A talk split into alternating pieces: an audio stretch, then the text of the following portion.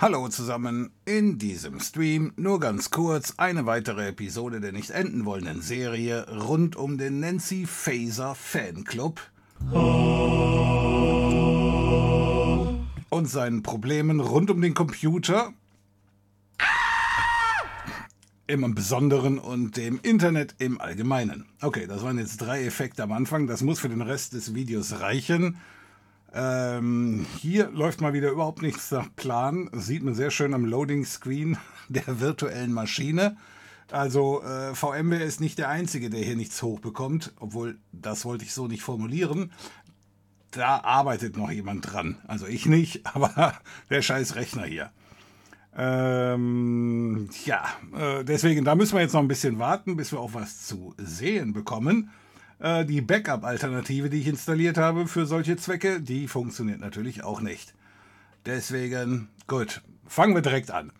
Ich habe eine Frage bekommen, mit der äh, beginne ich auch. Nee, ähm, ich muss noch den Rest des Superskripts vorstellen, äh, vorlesen. Hoffe, da draußen sind alle fit. Wäre ja jetzt blöde, wenn ich die Leute nicht begrüßen würde. Äh, vielen Dank an alle, die vorbeigekommen sind und vielen Dank an alle, die uns hier bzw. den Kanal unterstützen.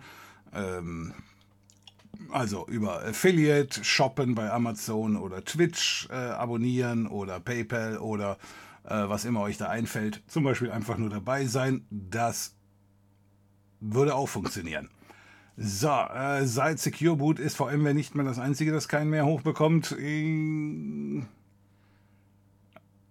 Also Secure Boot habe ich noch nie versucht, hat bei mir auch nie geholfen, sag ich jetzt direkt. Oh, der Stream geht wieder mächtig in die Knie, sehe ich gerade. Ja, nee, was ist los? Am Freitag? Ja, ich meine, okay, ich weiß, wir haben Freitag.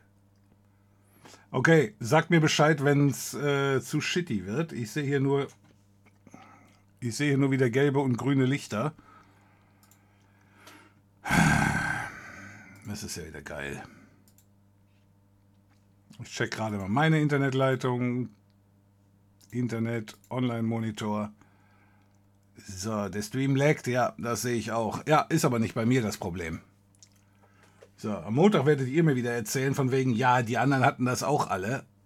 Äh, das bringt mir nur jetzt nicht so viel. Also meine Leitung ist genauso okay wie beim letzten Mal. Hier ist alles im Lot. Auf 720p wechseln, da sind wir schon längst. Die Aufnahmen, die ihr seht, die sind hier in 720p aufgenommen.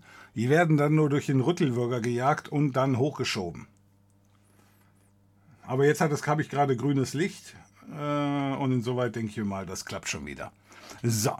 Also, nachdem ich alle begrüßt habe, durfte ich auf keinen Fall vergessen, Zuschauer hat mir eine Frage gestellt und ich habe ihm gesagt, ja, kein Problem, komm einfach mal in den äh, Twitch-Stream und dann stellst du deine Frage da. Und da hat er dann geantwortet von wegen, äh, geile Idee, aber leider bin ich an dem Tag arbeiten ähm, und deswegen kann ich nicht ähm, in den Stream kommen. Er schaut sich das scheinbar äh, nachher dann an. So, und die Frage war da, dass, ähm, dass er gefragt hat, kann man eigentlich dieses Tarpit, das wir in einem anderen Video hier schon öfters hatten, kann man das Tarpit auch auf anderen Pods gleichzeitig laufen lassen? Und eventuell kennen jetzt einige schon die Antwort, weil ich meine, ich hätte es vor zwei Wochen schon mal gehabt, die Frage, aber scheinbar nicht von ihm, weil im ersten Moment habe ich gedacht, so, hm, hat einer die Frage gestellt und er stellt sie gleichzeitig nochmal per E-Mail, aber waren wohl zwei verschiedene Typen, deswegen einfach hier nochmal die Antwort. Also, äh, der Punkt ist, klar kann man theoretisch das Tarpit, das was wir vorgestellt haben, ein SSH-Tarpit, auf jedem Port äh, auch betreiben. Das ist klar. Also, wir haben ja standardmäßig, äh, ich glaube, das war der Port 2222, den wir benutzt haben. Ähm, das ist ja schon ein anderer Port streng genommen. Ja, weil der Original SSH-Port ist ja schon der Port 22. Und wir haben ja schon 2222 benutzt. Insoweit, wir können natürlich an jeden Port gehen. Das ist nicht das Problem. Das Problem ist, wenn wir jetzt natürlich sagen, okay, jetzt wo das geht, setze ich mich auf den Port 23. Ja, das geht. Wenn dann da SSH-Verbindungen kommen. Auf dem Port 23 kommen aber normalerweise nicht SSH-Verbindungen. Ja, noch einfacher vielleicht zu erklären ist es mit dem Port 80. Der Port 80, da kommen in der Regel keine Ahnung, was dabei ankommt. Aber bei Webseiten kommt da eine Webseite an. Also auf dem Server. Bei uns natürlich hier nicht. Das läuft über einen anderen Port. Aber der Punkt ist, keiner ruft unseren Port 80 auf, in der Regel, und verlangt dort einen SSH-Tarpit. Richtig? Da verlangt man einen Webserver in der Regel. Und da liegt das Problem. Wir haben zwar ein Tarpit, aber Tarpit ist nicht gleich Tarpit. Wir können äh, auf dem, äh, dem HTML-Port oder auf dem Webserver-Port 80 da können wir ein SSL, äh, ein SSH-Tarpit äh, hinterlegen. Aber jeder, der halt eine Webseite haben will, fällt nicht in dieses Tarpit rein. Kann man sich vorstellen, wie es gibt drei verschiedene Arten von Einkaufswagen. Ganz normale Einkaufswagen, Einkaufswagen für Bier. Also du hast überhaupt keine, ähm, keinen Korb da vorne dran, sondern hast einfach nur so einen Tieflader um da die Tonnen von Bier abzulegen und so weiter und so fort. Und die, die Frage von wegen, habt ihr einen Kinderwagen, äh, habt ihr einen Einkaufswagen, kann jeder antworten, ja, aber der eine Einkaufswagen ist nicht unbedingt das gleiche wie der andere. Insoweit also ja, rein technisch, äh, man kann auf jedem Port ein SSH-Tapet betreiben. Macht aber definitiv keinen Sinn, weil fast nur auf dem SSH-Port auch SSH-Verbindungen reinkommen. Ja. Deswegen kann man machen, der große Erfolg, der wird da aber wahrscheinlich nicht sein. Okay? Haben wir das jetzt gerade mal geklärt. Äh, ich wollte das nämlich jetzt so nicht per E-Mail schreiben, weil, wie gesagt, die Geschichte ist da ein bisschen komplex. Gut, wunderbar. Äh, ich hatte gesagt, vielen Dank an alle, die vorbeigekommen sind. Ich scroll mal gerade zurück hier. Die VM, die läuft immer noch. Ne? Ich warte darauf, dass der abstürzt. Der ist jetzt hier beim Ladebalken bei, ich sag mal, 70 Prozent. Kurz bevor der am Ende ist, wird er abkacken. Äh, und dann kann ich ihn neu starten und dann geht das innerhalb von Sekunden los. Das ist immer so. Ich verstehe das nicht. Ist irgendwann mal wieder ein Update bekommen, äh, gekommen und seitdem habe ich hier meine Probleme. So, wo fangen wir an? 22 Uhr. Hallo Gau. Ein Countdown wäre praktisch. Äh, Voltaire, klasse Idee. Problem ist nur, da ich nun mal unpünktlich bin, wie die, wie die fabulösen Thekenschlampen, wird das nichts bringen, richtig? Der Countdown würde ablaufen und dann, oh yeah. Insoweit hatten wir alles schon, hat nicht funktioniert. Ja, deswegen also geht nicht. Countdown nix. Wir machen in der Regel hier um 22 Uhr geht's los. Äh, mit der üblichen Mehrwertsteuer drauf sind wir dann beim 22.02 Uhr wirklich mit dabei.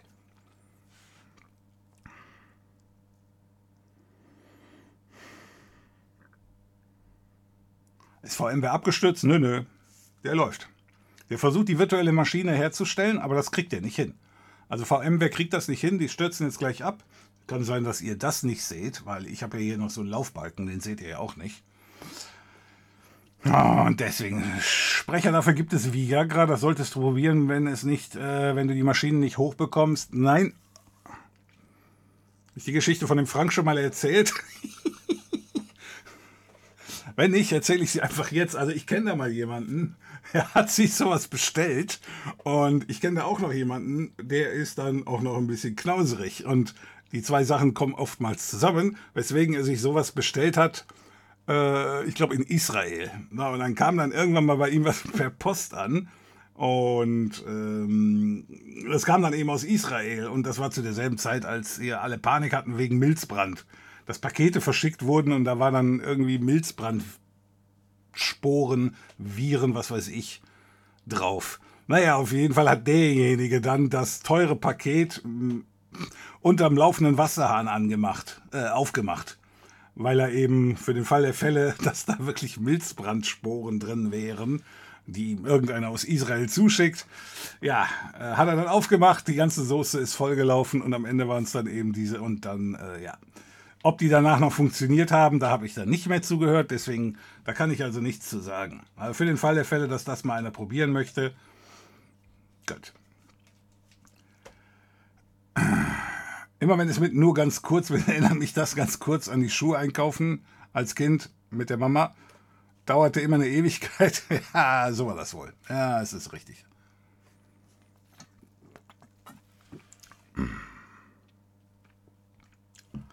Hast du deine Kollegin unterm Tisch? naja, wenn es die Kollegen wären, wäre jetzt auch doof, ne? So, ja, es hat eben gehangen, aber jetzt läuft es gut, die Verbindung. Insoweit, ich gehe davon aus, hier läuft jetzt wieder alles. Ah, okay, der Ladebalken ist weg. Ja, und jetzt ist es abgestürzt. So, zack. Zack. Jetzt starte ich zum zweiten Mal.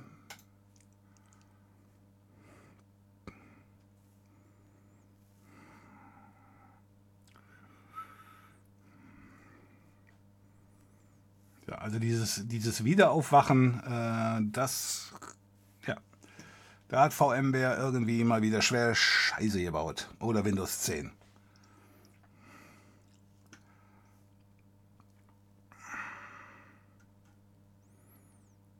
Auf 720p wechseln. Äh, ja, ja, wie gesagt, ich nehme hier in 720p auf und dann wird das hochskaliert und dann auf 1080. Aber machen wir uns nichts vor, die geilen Fotos hier vom Firefox, die müssen nicht in, in, in super HD-Qualität übertragen werden.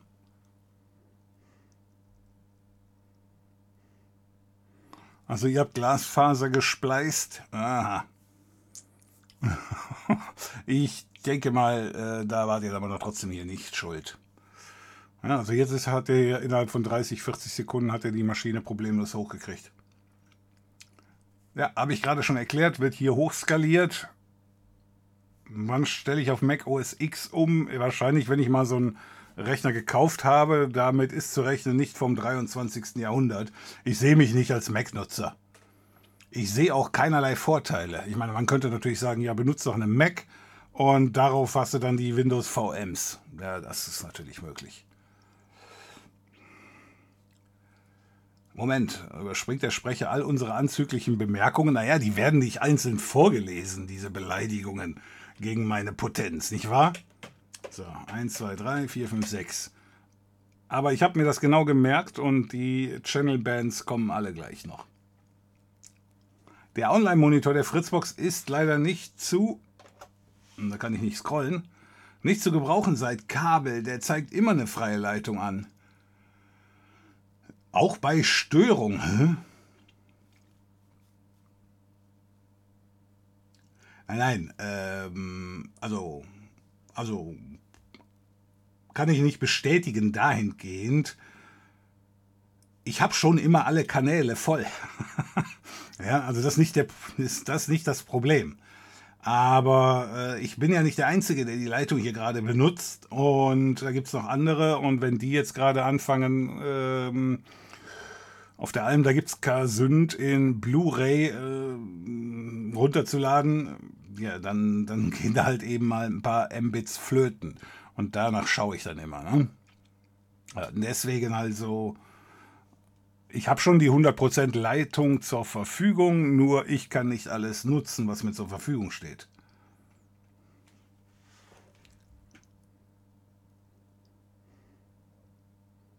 Ne, Prozess killen und restarten funktioniert auch nicht, bayerischer Schweizer. Vielen Dank für den Vorschlag. Haben wir alle schon versucht. Ich kann die VMware Workstation komplett abschießen, das bringt es auch, aber wenn ich danach wieder neu starte und sage nochmal, äh, dann äh, macht er genau dasselbe wieder von vorne, denn der, das Problem ist nicht, dass VMware nicht läuft, sondern VMware schafft es nicht, die schlafengelegte VM an sich wieder aufzuwecken. Das ist das Problem. Wie gesagt, das war auch nicht immer. Ja, aber eben, ähm, ich weiß nicht, ob ein Windows-Update dazwischen gefunkt hat, dass er das nicht mehr sauer schlafen legen kann. Aber ich weiß es inzwischen auch. Nur halt manchmal dauert es halt noch mal länger, bis er einfach abstürzt. Manchmal kommt diese Absturzmeldung, dass der die Pipe verloren hat. Die kommt nach zwei, drei Minuten und jetzt hat es wirklich lange gedauert, deswegen einfach auch verspätet. So, äh, den Teil haben wir jetzt also. Ich habe auf jeden Fall jetzt mal ein Windows. Das ist ja schon mal schön. Dann kann man ja mal den Firefox starten, der jetzt wahrscheinlich auch noch updaten will. HTTP-Requests werden an 80 gesendet. SSH an 22. Das ist richtig. Das habe ich ja auch gesagt, deswegen macht es keinen Sinn, ein SSH-Tapit. Und das ist das, was der Zuschauer da ich sage jetzt mal so ein bisschen über den Kamm geschert hat, ähm, einen SSH-Tapit am HTTP-Port, ich sage jetzt mal, zu betreiben, auf dem normalerweise die HTTP-Requests kommen, ist nicht unbedingt sinnvoll. Wow, jetzt hat er irgendwie was hergestellt, was wir seit vor zwei Wochen gemacht haben.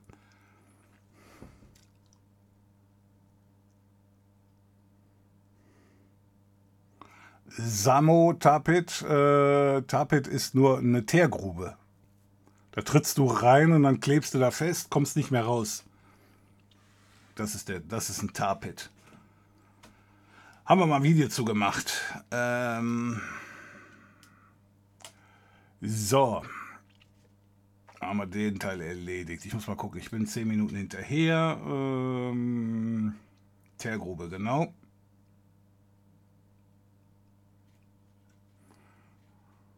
Viagra als Plugin. Kann man sowas als Plugin runterladen? Moin, mal eine Frage. Darf der Provider per AGB per se, okay, ich wollte gerade sagen? Darf der Provider per se Servernutzung ausschließen? Äh, nee, ich glaube, so dieses per se, so ganz allgemein, nein, darf er nicht. Weil äh, macht ja überhaupt keinen Sinn. Es gibt ja verschiedenste Server, richtig? Zum Beispiel, du kannst bei dir einen VPN-Server haben. Da kann keiner was gegen sagen. Dann müsste der Provider ja zugeben, dass er dir verbietet, mit einer verschlüsselten Leitung rauszugehen, richtig? Äh, richtig. Und deswegen kann er das nicht per se untersagen. Was der Betreiber, der Provider meint, ist natürlich, dass du einen, ähm, vielleicht irgendwie einen, einen HTTP-Server anbietest oder einen FTP-Server und der unglaublich viel Traffic zieht und dein Provider aber sagt, hör mal, wenn du hier die ganze Leitung belegst, dann sind da noch x alte Omas, die alle nicht mehr auf die tollen Webseiten kommen und haben dann Schwierigkeiten. Sowas steht manchmal schon mal drin, aber äh, also per se verbieten darf er nicht. Aber er kann natürlich sich darauf berufen und dir Stress machen. Ne? Wenn du jetzt sagst, ich habe wirklich einen Webserver da laufen und äh, da läuft irgendein Hamster, ein Hamsterklon drauf und äh, dann kann er natürlich sagen, hör mal hier, ich mahne dich ab erstmal, aber danach schmeiße ich dich raus. Das kann er natürlich machen, dann kannst du dagegen klagen. Aber Morten, ich nehme mal an, da weißt du auch, das bringt dir ja nicht so viel. Wer ist denn der Pfeifenprovider? Ja, das könntest du mal sagen. Wer ist denn der Pfeifenprovider? Kann man ja mal bei Twitter anfragen, so nach dem Motto, ehrlich Leute, die Leute dürfen bei euch keinen Server benutzen, kein VPN-Server, sichere Leitung ist bei euch nicht, oder wie? Einfach nur mal eine dumme Frage stellen. Ähm, dann wird er bestimmt sagen, ja, ja, so war das ja nicht gemeint.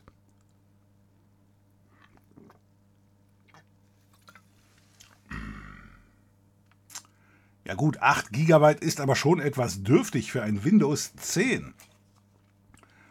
Äh, nein. Die 8 GB sind nicht so eins zu eins zu äh, ermitteln wie auf einem normalen Rechner. 8 GB in der VM reicht völlig aus. Ich kriege das hier auch mit 2 oder 4 GB betrieben. Das läuft genauso flüssig.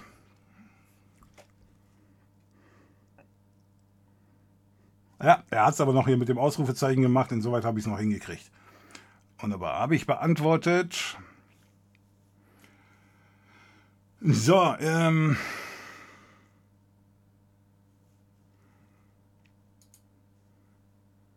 Ihr hattet mir beim letzten Mal Hausaufgaben aufgegeben. Und auch bei Hausaufgaben müsste ich eigentlich dieses Ah reinspielen. Äh, Habe ich jetzt aber gerade nicht gemacht. Und zwar hatten wir letztens mal einen dabei, einen Zuschauer, der hatte gesagt, er hätte von der Telekom eine E-Mail bekommen oder einen Brief, eine Mitteilung, äh, dass er das Mir ein Mirai-Netz, einen Mirai-Bot oder eine Infektion mit dem Mirai-Virus im LAN hatte. Ist der noch hier? Ich habe nämlich mal Hausaufgaben gemacht und habe mich da mal ein bisschen schlau gemacht. Und ähm, ja, das ist eine ganz interessante Geschichte. Ich suche das mal gerade so ein bisschen raus. Wenn er nicht da ist, vielleicht schaut er es sich ja später noch an. Und zwar gibt es da, abgesehen von den interessanten Informationen, auch noch Informationen, die sich widersprechen. Das macht das Ganze dann nochmal interessanter. So, ich suche jetzt aber erstmal die Informationen, die sich widersprechen. Dann könnt ihr euch das alles selber anschauen. Wo ist der Scheiß? Ah, das war es nicht. Das war es auch nicht. Äh, das war es auch nicht. Ah.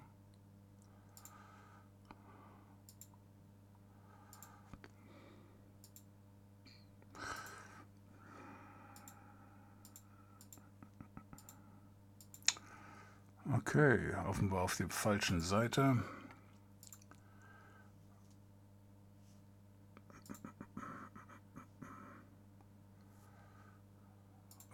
Okay, jetzt haben wir das. das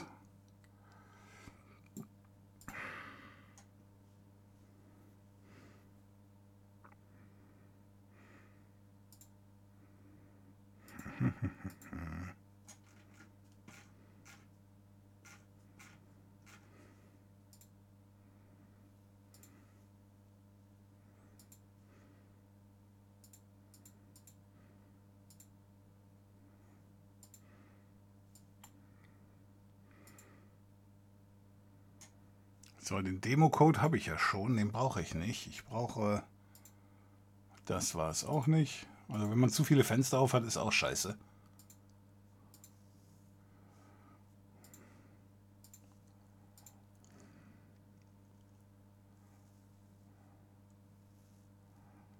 Okay, wenn ich es nicht finde, dann muss ich es erzählen.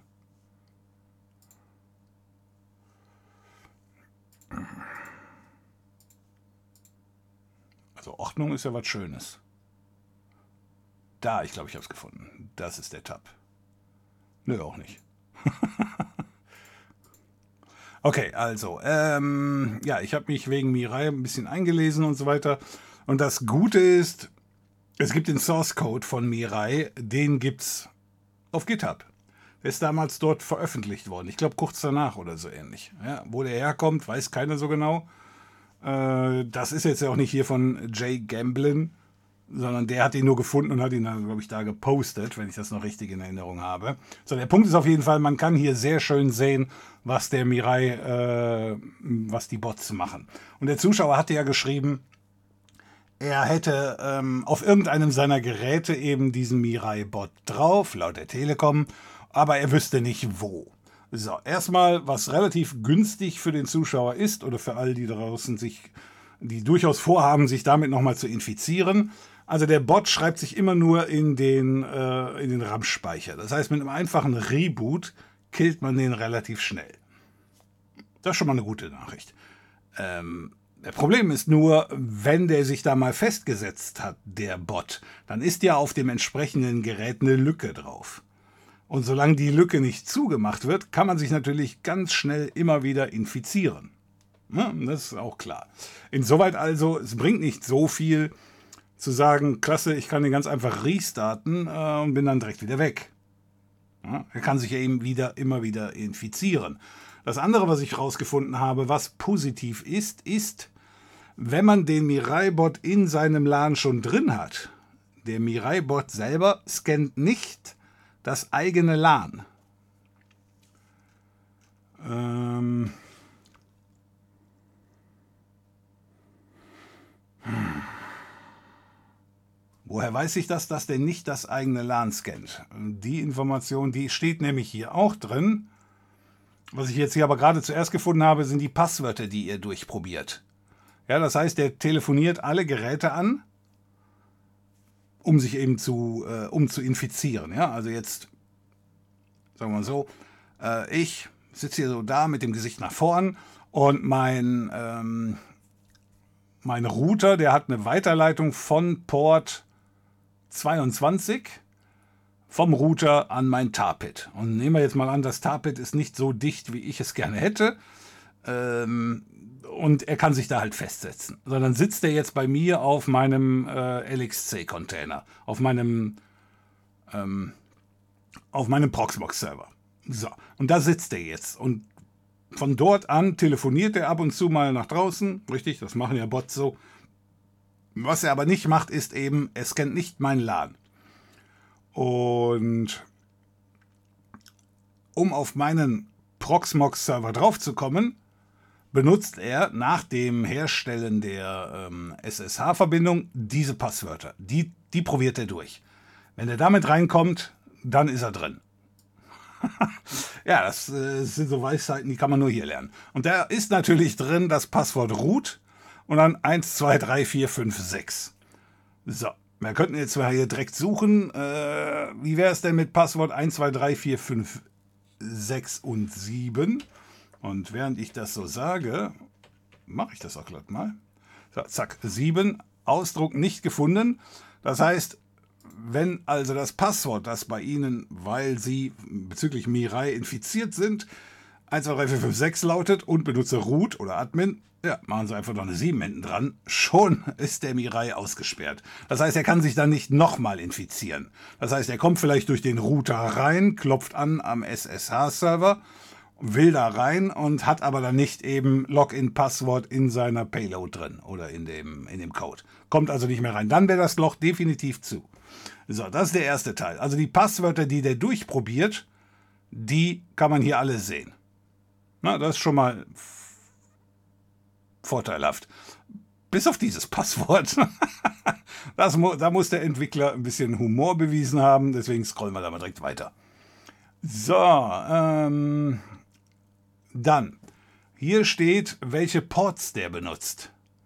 Und zwar benutzt er in 90% aller Fälle den Zugriff auf den Port 23 und in 10% aller Fälle den Port 2323. So. Das heißt, wenn er nur die zwei Ports benutzt, laut dem ähm, Code hier, ja, dann muss man einfach nur im Router nachschauen, habe ich da eine Weiterleitung drin. Das Blöde ist jetzt nur, es gibt viele Geräte, die haben den Port 2323 offen, sagen es aber keinem halt. Das ist dann halt schlecht. Ja, wir haben das schon x-mal gehabt, dass irgendeine Hardware einen, äh, noch, ich sag jetzt mal, einen ja, es ist im wahrsten Sinne des Wortes, ist es eine Hintertür. Aber die haben noch mal so einen, so, so einen, so einen Administratorzugang gehabt für den Fall der Fälle, dass der Kunde sich ausschließt oder sonstige Scherze. Ja, und die waren teilweise wirklich dann noch per Telnet und so ein Shit. Wie dem auch sei. Ähm, also laut dem Source Code benutzt er nur den Port 2323 oder 23. Und also dort im Router nachschauen, wo ist die Weiterleitung? Denn nochmal, der äh, Bot kann ja nicht direkt auf den auf die IoT-Glühbirne zugreifen oder so ähnlich. Okay, eine Glühbirne sowieso nicht. Es sei denn, die ist per Wi-Fi angebunden, aber zum Beispiel eine Steckdose, die mit WLAN drauf ist. Ja, so, da. Aber da eine Weiterleitung liegen irgendwo, dann kann der da drauf. Sonst nicht. So, jetzt suche ich nochmal gerade, hat er das hier überhaupt drin in der Datei? 192. Ja, hier sind sie. So, das sind die Netzwerke, die nicht angegriffen werden von ihm. Beziehungsweise die scannt er gar nicht. Ja? Will nicht sagen, dass er sie nicht angreift, aber er scannt sie halt nicht. Dazu gehört einmal 127.000, also Loopback. Äh, dann haben wir hier alle IPs von General Electric, von Hewlett Packard, dem US-Postdienst. Ja, okay. Wahrscheinlich, weil er da so viele Geräte infizieren würde, dass der direkt die Krise kriegt oder so ähnlich, wie dem auch sei. So, dann haben wir hier noch diese, diese internen Netzwerke und da sind wir halt in der Regel mit 192, 168 mit dabei. Deswegen kann man relativ sicher sagen, dass der, ähm, dass der, wenn der einmal im LAN drin ist, von dort aus nicht die anderen LAN-Geräte eben scannt und infiziert. Ja, was natürlich passieren kann, ist, wenn wir zwei Weiterleitungen haben auf zwei verschiedene äh, IoT-Geräte und wir werden zweimal von außen infiziert. Das geht natürlich immer. Und deswegen wäre eigentlich die perfekte Lösung, äh, Internet kurz trennen, danach alle Geräte runterfahren, IoT-Geräte, die befallen sein könnten, wirklich alle mal gleichzeitig runterfahren, dann die Internetleitung wieder hoch und dann natürlich die Weiterleitung, die muss ja irgendwo da drin stecken. Die Weiterleitung dann killen, ne? die muss dann gelöscht werden vorübergehend oder mit einem anderen Passwort belegt werden. Ja, und dann kann man die Geräte wieder hochladen, dann muss es das sein. So, jetzt habe ich auf jeden Fall dafür gesorgt, dass ich jetzt 20 Minuten hinterher bin. Aber das wollte ich noch nachschieben, weil das ist eine ganz interessante Geschichte. Richtig. Und das war dann das letzte Wort zu dem Thema. Ähm, ich hatte noch ein paar andere Webseiten gefunden, die hatten andere Ports genannt. Die hatten als Port genannt 22 gibt es noch, ähm, 23 wurde auch genannt, hatte der ja hier auch, ne? Aber die hatten auch noch Port 80 und 443, was also die klassischen äh, Ports sind für äh, Webseitenserver oder Webserver. Ne? Hat ja gerade auch schon ein Zuschauer gesagt. Ja. Und ähm, ist das denn hier so langsam? Ähm, und da bin ich jetzt halt nicht so sicher, ob das stimmt oder ob es verschiedene Varianten vom Mirai-Netzwerk gibt. Ähm, wie gesagt, das ist der, das Original halt. Und äh, das soll laut dem Code eben, der kann nur auf 23 und 23, 23 zugreifen. Und das kann man aber feststellen. Da gibt es unter Windows Also ich habe drauf gedrückt, wow. Achso, ich brauche ich brauch ja wieder, wir brauchen Nmap dafür. Moment. Habe ich mir mal runtergeladen, glaube ich jedenfalls.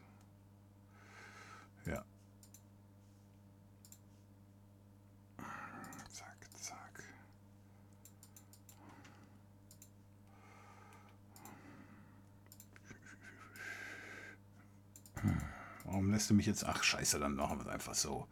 So, gib mir einfach Google. Nmap.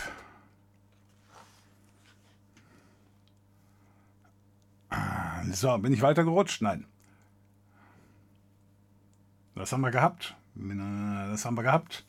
Die Cute Chick würde ich aber gerne auf 8K sehen. Das dauert noch ein bisschen.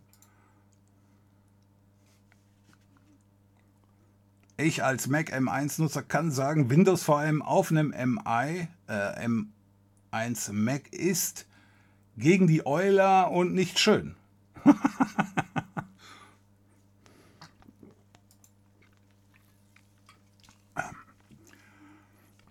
Scary Bandana gegen die Euler von wem?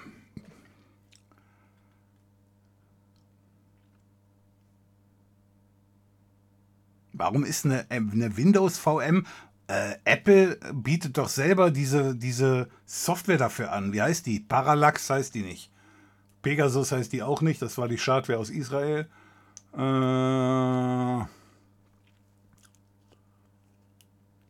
wie heißt die Virtualisierungssoftware, die nicht von VMware ist?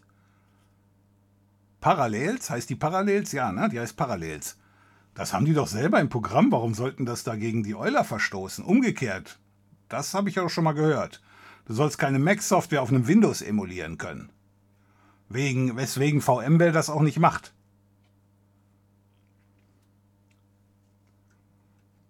Das wäre also mal interessant. Ich meine, abgesehen davon, dass für uns als, als Deutsche oder so ähnlich so eine Euler nur begrenzt irgendeine Aussagekraft hat, richtig? Wenn mir die Euler nicht vor dem Kauf der Software bekannt ist, interessiert es mich nicht.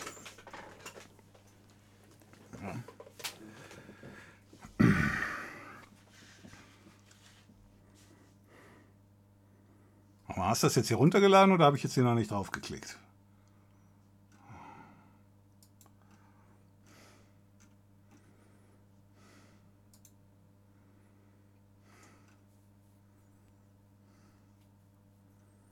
Die Webseite ist auch ein bisschen älter, ne?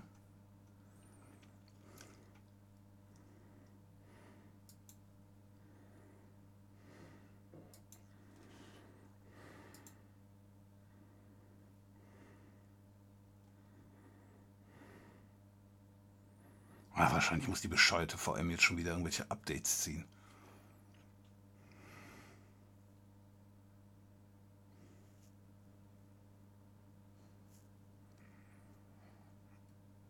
Eine Linux VM PC mit einer Windows VM, äh, könnte ich auch ein Windows VM mit einer Windows VM machen, äh, ein Windows PC mit einem Windows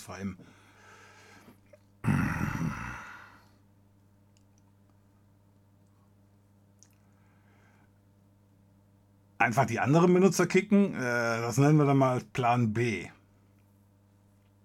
Hatte mal bei Kabel einen Durchsatz von 2 bis 20, bei, von 5 bis 20 Mbit und die Fritzbox zeigt im Online-Monitor alles frei an. Hab da mal bei Kabel-Infos Kanäle geschaut und dann wurden Millionen Fehler angezeigt. Aha, deswegen meinte ich, dass der Online-Monitor nicht immer die Störung erkennt. Ah, okay, so hast du es gemeint. Ja, das kann ich dann beim nächsten Mal machen. Äh, ich hatte hier nur schon mal Störungen und da wurde das dann aber auch genau da angezeigt. Ne?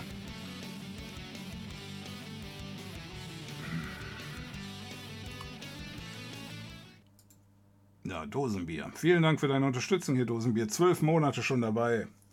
Herzlichen Glückwunsch. Einjähriges. Wunderbar. Also, vielen Dank für die Unterstützung hier, Dosenbier. Schön, dass du dabei bist. So, also, äh, installieren wir das hier mal. Jetzt ist der Firefox äußerst langsam unterwegs.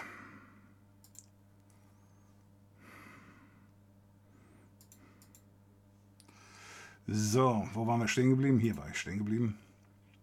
Gut, wunderbar. Äh, ich kann beim nächsten Mal ja auch da drauf gucken, aber wie gesagt, ich hatte schon mal Schwierigkeiten. Beim letzten Mal hatten wir Schwierigkeiten, da hat dieser Monitor alles okay angezeigt und dann hatten dann ein paar Zuschauer gesagt, ähm, ja, ja, die anderen, ähm, die anderen Twitcher hatten auch Probleme. So.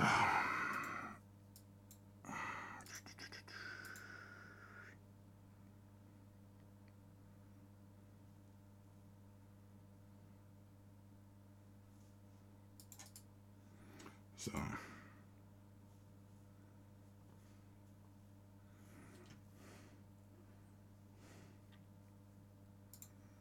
Bei einer 500 Mbit Leitung. Ah, okay, okay, okay.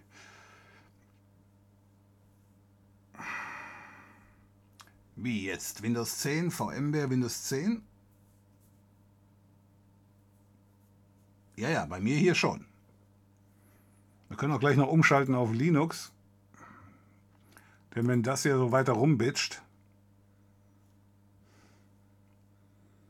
dann arbeite ich auch lieber mit Linux.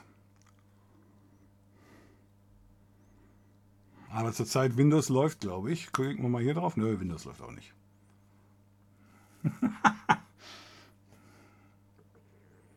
Gut, habe ich mehr Zeit zum Erzählen. So, also einfach nicht schlafen legen, sondern runterfahren. Ja, äh, Inuk, das wäre wahrscheinlich äh, das, was der tun würde, der in der Lage ist zu lernen. Äh, da sehe ich mich nicht. Naja, wenn du schon weißt, wird das mir Sinn machen. äh, ja, aber ich verliere hier keine Daten. Äh, insoweit, äh, ja, ich komme halt höchstens unpünktlich. Weil äh, das ist ein ganz großer Vorteil von diesem ganzen Schrott, diese Geschichten schlafen legen zu können und dann eben äh, bei Bedarf wieder aufzuwecken. Dass dann eben zum Beispiel auch Anwendungen wie jetzt hier der Firefox, die werden alle gar nicht mehr beendet, sondern das wird einfach alles weiterlaufen gelassen. Das ist schon klasse. Ähm, aber äh, ja, wenn ich jetzt eben alles runterfahre, dann, dann, dann gehen halt einige Vorteile flöten von solchen VMs. Ja, und deswegen mache ich das halt nicht. Der Witz ist ja eben, das Ding bei Belieben an- und abschalten zu können. Und noch was. Äh, seit wann habe ich VMware? Seit 2000. Ja, sieben. Ich hatte zwar vorher die VMware Server-Version, aber es war ja auch VMware. So, seitdem kannst du diese Scheiße schlafen legen. Und jetzt mit Windows 10, äh, bei irgendeinem verdammten Update, nö, jetzt geht das nicht mehr. Ja, und wie gesagt, es passiert nicht immer. Also ich kann auch jetzt nicht sagen, bei jedem dritten Start geht's oder geht's nicht, sondern eben es passiert, aber ich habe noch kein Muster erkannt. Ist nicht so, dass es jedes Mal passiert. Na, wie dem auch sei. Gut, also, äh, du meinst Suspenden auf Windows-Ebene oder auf VMware? Bei mir hat VMware keine Probleme mit Suspenden. Ja, ja, ich äh, Suspenden von, von äh, einer virtuellen Maschine.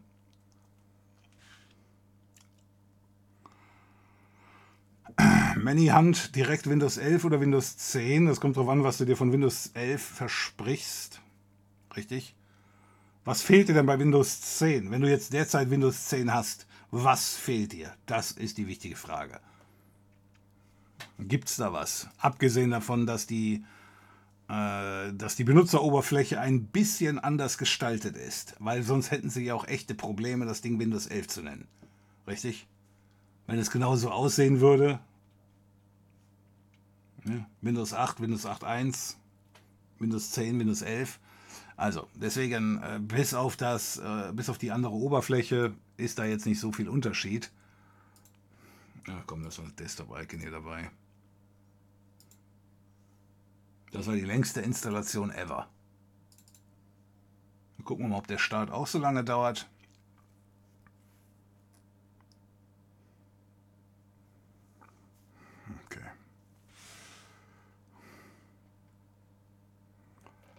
So, äh, gucken wir mal hier. So, zack, zack, zack, zack, zack. So, also.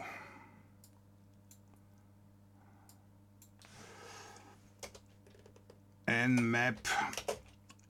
Also, das ist jetzt der Befehl. Es gibt viele Befehle. Das wäre ein möglicher Befehl, um die, äh, um die Clients in diesem LAN auf Port 23 und 2323 abzuprüfen. SV für Semper Video. Nein. Äh, P Port 23,2323 und dann äh, kann ich da zwei Vs dran machen? So. Und dann 192, 168. In meinem Fall hier mit dem LAN hier ist das die 111.0 und äh, 24. So, also der sucht jetzt nur nach diesen Ports und scan mal. Das dauert jetzt natürlich ein paar Sekunden. So, er hat 62 Hosts gefunden in diesem LAN. Stimmt das? Nö. Wie dem auch sei. Gott, ich mache mal hier weiter. Das Klischee. Guten Abend. Wie ist denn das, wenn der Krieg heiß wird? Soll ich dann gleich das Patchkabel ziehen, bevor Russlands Hackerarmee mich Ähm, ich glaube, du brauchst dir vor Russlands Hackerarmee keine großen Sorgen zu machen. Die greifen, die haben zurzeit genug zu tun mit der Ukraine. Die greifen zurzeit die Ukraine an, als wenn es die, äh, als wenn es der Teufel und die besagte Jungfrau wäre. Richtig? Richtig. Ähm, also deswegen, äh, die haben da genug zu tun, da brauchst du nichts, da brauchst du keinen Stress zu haben. So, gucken wir mal. Ist er fertig? So, also hier hat er jetzt die ganzen Rechner. Wieso kriege ich jetzt hier keine Möglichkeit, das Fenster zu vergrößern? Was ist das hier wieder für eine Oberfläche? Da ist es. Ey, wirklich völlig am Arsch der Welt. Also, hier sind die Rechner und hier sind die Dienste und die zwei Ports, die ich gescannt habe, war halt standardmäßig ist das halt der Telnet-Dienst ja, und dann haben wir hier wieder der Sprecher. Und hier steht halt Closed im Großen und Ganzen und so weiter und so fort. So, da kann man jetzt hier einfach durchklicken und dann kann man dann halt sehen, okay, da und dort ist von einem IoT-Gerät der Port 23 offen. Und wenn er denn offen ist, dann könnte natürlich eine Verbindung darauf stattgefunden haben. Also das wäre quasi die Ermittlung aller IoT-Geräte oder aller Geräte mit dem offenen Port 23. Also dasselbe hier mit ihm hier 2323 sieht aber genau gleich aus. So, in dem Fall ist hier halt überall tote Hose. Hm. Äh, und das könnte man prüfen. Aber nochmal, dadurch, dass der sich nicht intern weiterentwickelt, der Mirai-Virus. Also von meiner Steckdose springt er nicht auf die andere Steckdose über, weil er da gar nichts kennt. Müsste er über den Router reingekommen sein. Und da kann er ja nur über eine Weiterleitung reingekommen sein. Richtig? Richtig. Trotzdem schließen. So, das heißt, wir können im Router nachschauen. Was ist da? Welche Weiterleitung liegt da an? Das könnte man machen.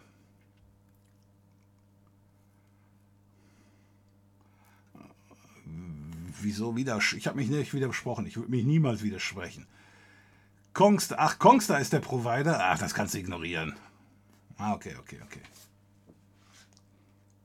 Ist das, ist das, Kongstar ist doch Mobilgerät, ne? Oder bist du bei denen im Internet? Steuerung C, Moment.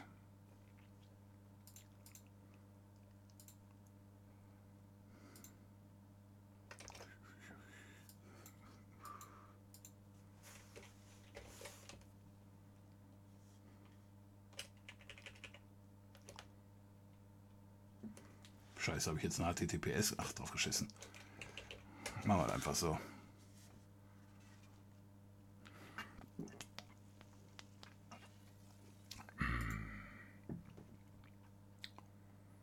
Da hast du dich wohl verwählt.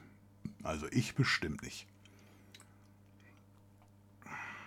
Habe ich einen falschen Copy-Paste?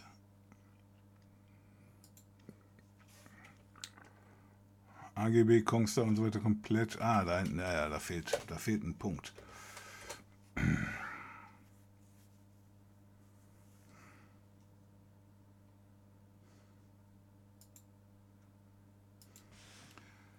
Finde Server, ist das so richtig? Server gibt keinen Treffer in dem 5 Seiten Dokument.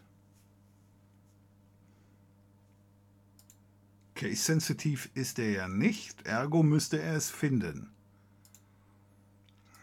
Aber jetzt die Frage, wie haben, wie haben die, wie haben die Server definiert, dass er das hier nicht findet, aber es soll trotzdem drinstehen? Okay, 162 Übereinstimmungen. Nach fair suche ich nicht.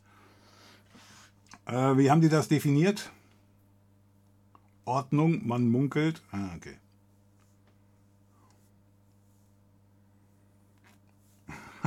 1, 2, 3, 4, 5, 6. Wie sieht es aus mit 1, 2, 3, 4? Warum hast du das an deinem Koffer? Dann solltest du das mal ändern. ich kenne da genug andere, die haben auch das alle an ihrem Koffer gehabt.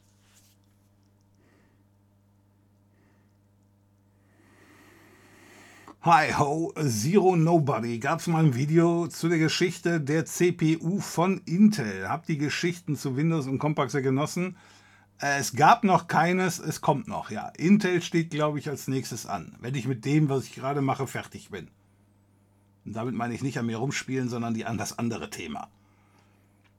Ja, wenn ich damit fertig bin mit dem, äh, mit der Geschichte zu Go Computer.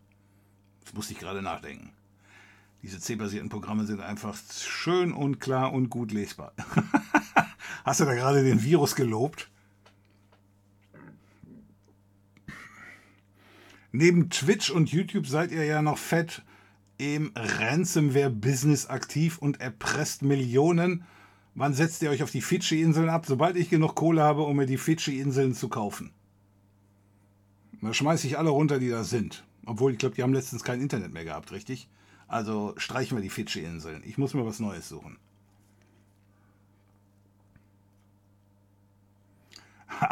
alle Geräte ausschalten, also einmal den FI testen. okay. Nein, aber es ist halt so, dass dieser Bot sich nirgendwo irgendwie auf die Platte schreibt oder irgendwo in den Bootsektor haut, sondern der residiert halt nur im RAM-Speicher. Benutzt ihr DOT oder DOH-Server? Äh, nein. Ist, glaube ich, in dem Pioneer jetzt nicht aktiviert. Hast du schon mal was mit KNX-Programmierung gemacht? Experience? Nein, habe ich nicht. Gegen die Euler von Microsoft verstößt das? Ehrlich?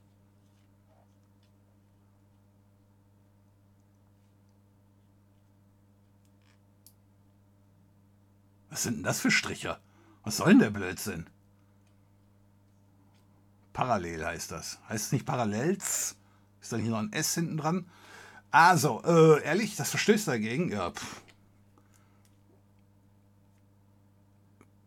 Äh, bin ich jetzt überrascht, aber ihr überrascht mich ja öfters. Insoweit bin ich überrascht, dass mich noch was überrascht.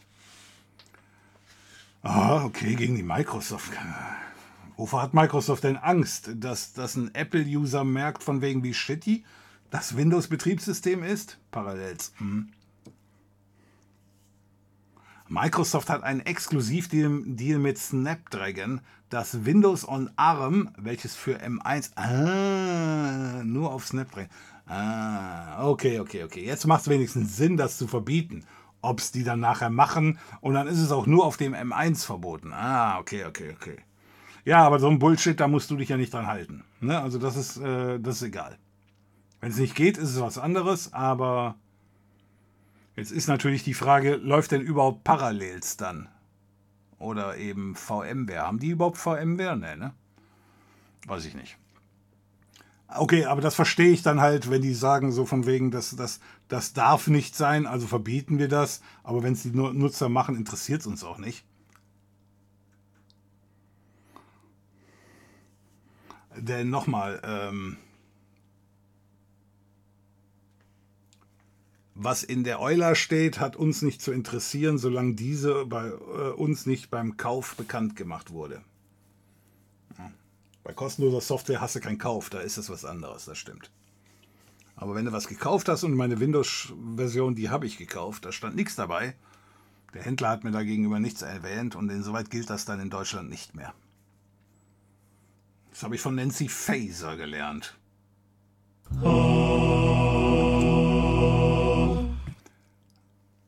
Aber es geht mindestens in Unraid mit Apple OS. Ja, scheint ja auch noch bei anderen zu gehen. Halt, Microsoft ist nur derjenige, der es nicht unbedingt will, dass es nicht geht.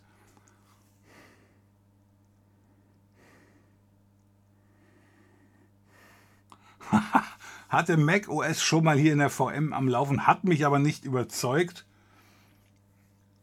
Äh, ich bin mir auch ziemlich sicher, es wird mich nicht groß überzeugen. Es sieht bestimmt schön aus, keine Sorge. Ja, aber Schönheit ist nicht alles. Guckt euch meine Kollegen an. Oder besser, guckt nicht hin, sonst, sonst seid ihr nachher noch blind. Ja, aber trotzdem.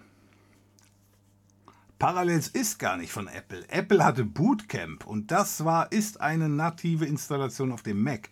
Klappt aber nur auf Intel Macs, nicht mehr auf dem M1, da ja hier das die ARM-Version ist. Benötigt wird äh, Parallels ist nicht von Apple. Ich hatte gedacht, das wäre von denen. Moment mal. Äh, Chris. Äh, es gibt aber von Apple, es gibt eine Softwarefirma, die gehört Apple. Die, die published aber unter einem eigenen Namen. Ah, und wenn ich, wenn ich mit meinem Buch, was ich gerade lese, wenn ich damit durch bin mit dem Skript, dann kann ich dir auch sagen, wie die Firma heißt. Denn ähm, ja, ich weiß nicht mehr, wie sie heißt. Aber das, das würde ich dann immer noch als auch von Apple bezeichnen. Das hat es damals unter dem Mac gegeben, dass aus irgendeinem Grund hat Apple die Softwareentwicklung von Programmen ausgelagert. Fanden sie eine ganz tolle Idee, haben die mal für ein paar Jahre gemacht. Und dann haben sie diese eine Firma, nachdem sie die erst ausgelagert haben, das waren damals all diese geilen Ideen, die dieser Jake Scully gehabt hat, der vor und nee, der, äh, der Steve Jobs war ja vor und nach ihm dran. Äh, ja, der hat dann zum Beispiel diesen Softwarearm mal ausgegliedert und hat ihn dann nachher aber wieder zurückgekauft, weil der Apple-Kurs immer mehr in den Keller gegangen ist. So. Hab nochmal OpenVPN auf meinem Pi nach dem Video von vor zwei Jahren aufgesetzt. Das ist dann noch aktuell? Ja, ist noch aktuell. Ist ja schon wieder zwei Jahre her, wie die Zeit vergeht, wenn man Spaß hat. Das Lustige ist, dass Apple intern selber VMs zum Testen des Darwin-Kernels nutzt. Im Source Code sind dann Config-Files für Raspberry Pi, VMware VirtualBox Parallels. Zudem gibt es im macOS eine VM-API mit einem offiziellen Apple Guide zum Erstellen einer macOS VM auf einem Mac. Aha. Ja, das ist aber wahrscheinlich ganz normal. Wie gesagt, äh, auch dieser Vertrag mit Snapdragon und so weiter das kann ja vorübergehend, ich mache das hier mal wieder dunkel, äh, das kann ja vorübergehend äh, durchaus so sein, aber der Vertrag wird eventuell irgendwann auslaufen und dann.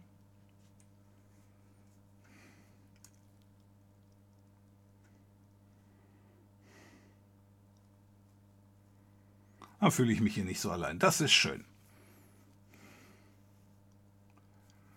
So, ähm, ich habe zwei Router in Reihe und möchte in das Netz hinter dem zweiten Router mit dem VPN kommen. Das ist ein sogenanntes Side-to-Side VPN. Dann muss doch der Pi hinter den zweiten Router installiert werden. Auf dem ersten mache ich dann eine Port-Vorderleitung auf die Seite. Ja. Die zwei Router werden ganz normal miteinander verbunden. Es gibt ähm, in der Fritzbox auch eine Option dafür. Ja, wenn du da irgendwie, du kannst da irgendwo eine Einstellung machen, ähm, VPN-Einstellung. Das ist dieses Side-to-Side-Gedöns. Das kannst du aber auch ohne den, da musst du dann nur diese Weiterleitung machen. Das kann man auch machen. Ich sage nur die Fritzboxen, wenn du zwei Fritzboxen hast, ist es besonders einfach, dieses Side-to-Side -Side zu machen. Ja. Und ähm, dann muss dann, wenn du dann ähm, auf diesen einen Port zugreifst, also auf die, den, den Raspberry Pi in dem einen Netz zugreifst, dort ist dann eben im VPN-Tunnel hinterlegt, er soll natürlich über die zwei Router in das andere Netz gehen und dann kommst du da wieder raus. Du kommst dann nicht im Router vom zweiten Netzwerk aus, sondern auf dem VPN-Pi im zweiten Netzwerk.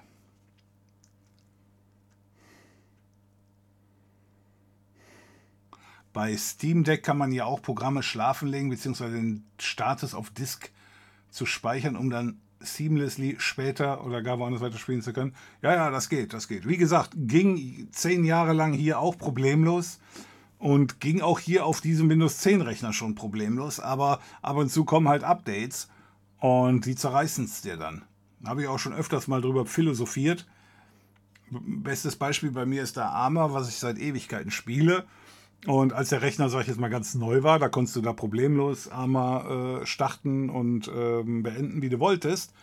Dann kam mal irgendein Update, nicht von Arma, sondern von, gut, theoretisch kam auch ein Steam-Update, aber ich glaube, Steam hat damit nichts zu tun. Äh, insoweit, das wird das Windows-Update gewesen sein. Und ja, dann konntest du nur einmal starten und danach nicht mehr. Dann musstest du den Rechner neu starten, damit wieder das äh, Arma ordentlich startet. Und, und, und, und. Äh, es ist schon echt die Kretze. So, und von dort auf den Pi, das ist doch so richtig, ja. Funktioniert das No-IP-Skript dann auf diesem Pi? Und wie können Broadcasts durch den Tunnel geleitet werden? Das ist doch normalerweise nicht möglich. Vielen Dank. Äh, was einer hat jetzt mit dem anderen nichts zu tun. Du sagst ja in deinem LAN, also in dem Moment, wenn wenn du das über diese Fritzbox machst, dann sagst du natürlich der Fritzbox Bescheid, in welche Netze äh, wird wohin geroutet. Das heißt, wenn du jetzt zum Beispiel eine IP aus dem zweiten Netz aufrufst, dann weiß dann dein erstes Netzwerk eben Bescheid von wegen, ah, der will dahin, dann muss er über diese VPN-Pi gehen. Das heißt, dann wirst du darüber geroutet und dann kommst du auf dem anderen Netzwerk dann wieder raus. Ja, nennt sich Site-to-Site VPN. Gibt es eigentlich eine Möglichkeit, das Win-Update dauerhaft zu deaktivieren? Wird immer wieder zurückgesetzt ähm, ja, es gibt eine Möglichkeit. Äh, es ist ein bisschen shitty, aber es gibt eine Möglichkeit. Und zwar, äh, was habe ich hier gemacht? So, Moment. Ich schalte mal ganz kurz den Chat aus. So, damit ihr seht, wo ich hier dran rumspiele. Also ich gehe auf alle Einstellungen. Und dann wundere ich mich. Eigentlich bin ich hier falsch. Dann gehe ich nochmal auf alle Einstellungen und gehe diesmal direkt auf Netzwerk. Ich glaube, das ist besser. Dann gehe ich auf Netzwerkeinstellungen und danach warte ich. Weil Windows den Dialog hier schon offen hat, kriegen die schon direkt... Okay, das ist meine Netzwerkschnittstelle hier, dann Ethernet in meinem Fall. Ansonsten musst du hier deinen Kram raussuchen. Und da kannst du hier Ethernet 0 ist hier meine Netzwerkverbindung, da kannst du auf Eigenschaften klicken. Und dann kannst du sagen, das hier ist eine getaktete Verbindung. Das heißt, das kostet Geld. Äh, und dann zieht Microsoft äh, Windows keine Updates mehr. Weil er dann Angst hat, es kostet dich Geld. Es ist keine getaktete Verbindung, das ist ja mal klar. Aber das weiß Microsoft ja nicht oder Windows. Du hast ihm ja gesagt, es ist keine. Das heißt, du kriegst die Meldung von wegen, es gibt Updates und du kriegst auch angezeigt, welche Updates es gibt. Die werden aber alle nicht gezogen. So, und wenn du dann irgendwann mal Spaß an der Freude hast, dann kannst du natürlich sagen, okay, ähm, die Updates, wie gesagt, die werden ja angezeigt. Ich mache wieder aus. Die Updates werden ja angezeigt hier bei Updates allerdings. Startseite. Updates hier. Ja, hier zum Beispiel. Ja, ja, deswegen ist er so sluggy unterwegs gewesen eben. Kriege ich einen Hass bei. Aber gut, wie gesagt, hätte man ja normalerweise alles vorher machen können, aber weil das Ding abgestürzt ist, ich bin zurückgesprungen, die Updates habe ich schon hundertmal installiert. Ähm, so, also es wird dann angezeigt und dann kannst du dich dann entscheiden und sagen, okay, dann installiere jetzt mal und so weiter. Und wenn du da draufklickst und sagst herunterladen und installieren, dann ist ihm auch egal, ob das eine getaktete Leitung ist. Also auch wenn ich diese Einstellung, die nehme ich also an meinem Rechner hier, weil so ein Scheiß will ich mir hier gar nicht antun auf meinem Hauptrechner. Deswegen habe ich diese Option also auch gesetzt und ich sehe dann, wie gesagt, ganz normal, da ist ein Update, gucke ich mir an, welches ist wichtig, dann wird es installiert. Na? Also das kannst du machen. Ist leider nur ein billiges Workaround, aber ja, funktioniert insoweit, muss uns das reichen.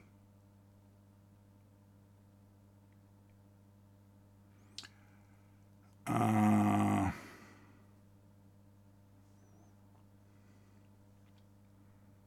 so, Walter, haben wir gesagt. Äh, insoweit, ich mache weiter. Ich lese das.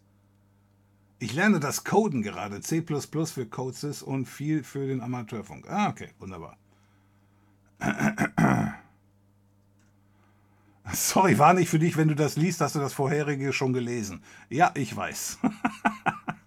Ist aber alles wunderbar. Heute wird Semper wieder von jeder Software gemobbt. Es sei VM, Firefox ein Mob. Ja, nee, wie gesagt, jetzt haben wir es inzwischen rausgefunden. Dieser Bullshit muss wieder updaten im Hintergrund. Da kriege ich ja wieder die Krise. Vielleicht hat auch jemand den Mirai umkompiliert und den Scan aufs Netzwerk ausgeweitet oder generell das Verhalten geändert. Source Code ist ja offen. Äh, die Möglichkeit besteht natürlich auch.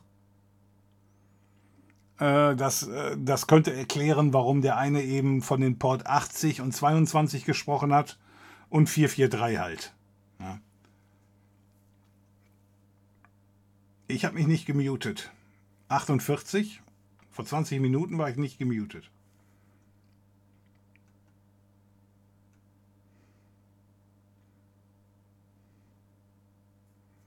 Nee, 1234 ist das Root-Passwort vom Exposed Host der Firma. Ah. Habt ihr da euren eigenen Honeypot laufen oder hat der Chef das so vorgegeben?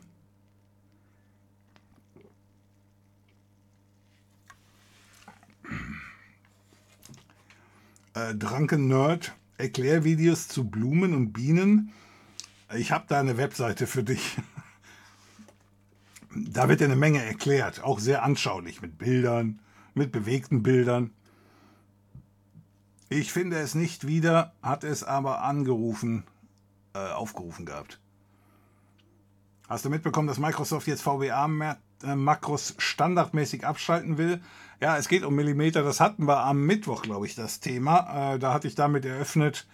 Äh, ja, äh, Microsoft hat inzwischen festgestellt, dass das mit dem Internet, äh, das wird nichts mehr. Insoweit, ja, willkommen im Club, dass sie es geschafft haben nach gefühlten 20, 22 Jahren. Das konnte man ja nicht vorher wissen.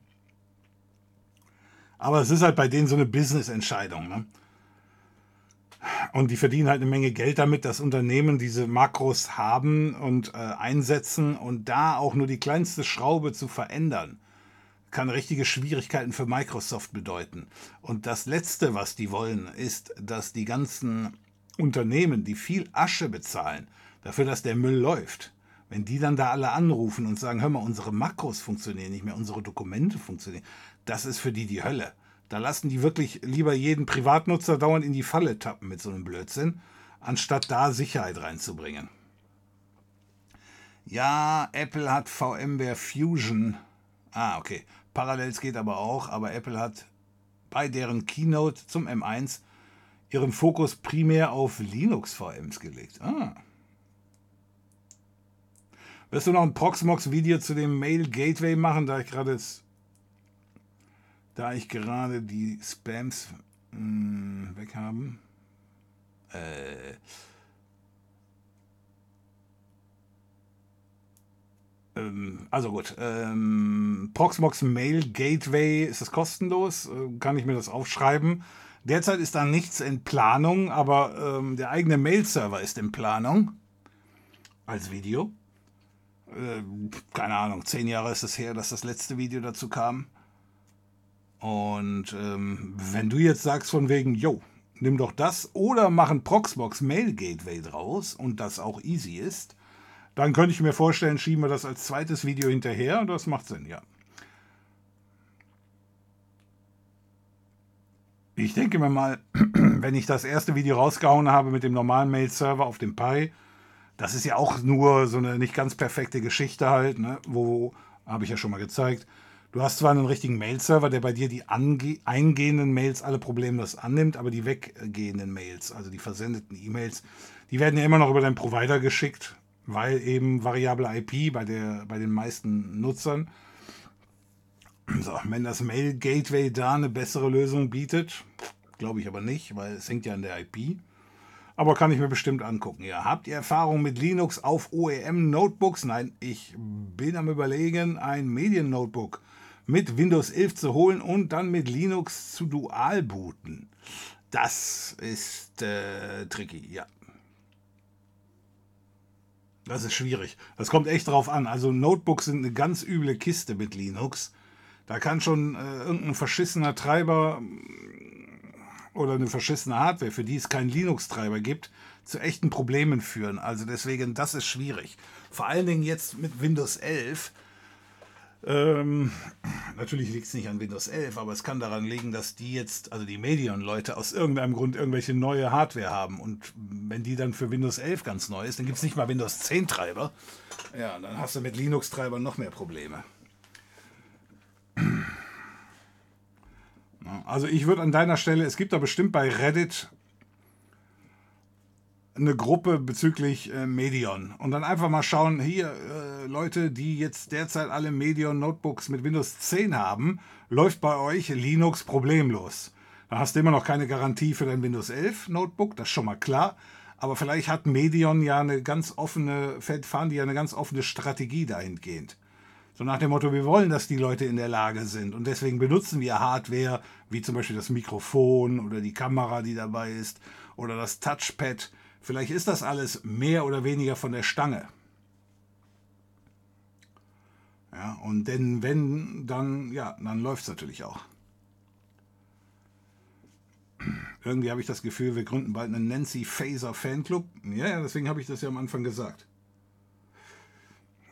Parallels ist eine extra Firma. Bootcamp ist das Nativ, was Apple anbietet. Gut. Hast du von dem Fall gelesen, gehört, wo Bitcoins im Wert von 3,6 Milliarden Dollar beschlagnahmt wurden wegen Geldwäsche? Habe ich mitgekriegt, ja. Also dahingehend, dass sie den Deppen offenbar irgendwie gekriegt haben, weil der irgendwelche bescheuerten Videos äh, gemacht hat. Ich habe das Video gesehen und dann wurde dann da gesagt, hör mal, das ist der Spinner da. Also wenn du nur auf schön aus bist und nicht auf den Walt und nicht auf den Walled Garden wo nur das Apple Klopapier in Kombination mit dem Apple Klo funktioniert, dann schau dir mal Sorin OS an. Habe ich mir schon angeschaut. Ich glaube, das hast du schon mal vorgeschlagen. Es lief aber nicht. Das war es, glaube ich. Ne? Ich habe es schon mal angeguckt, war aber nichts. Gibt es hier auch Amateurfunker? fragt Dosenbier. Habe ich jetzt einfach mal so weitergeleitet. Parallels gehört der Corel Corporation. Ah, man kann Windows ARM auf dem M1 via parallel zum Laufen bekommen. Soll er wohl ganz okay laufen. Bin aber vom ARM vor dem Armsprung von Apple komplett weggewechselt. Ach so, du bist da komplett weggegangen. Okay, okay, okay. Hab auch Side to Side. Okay.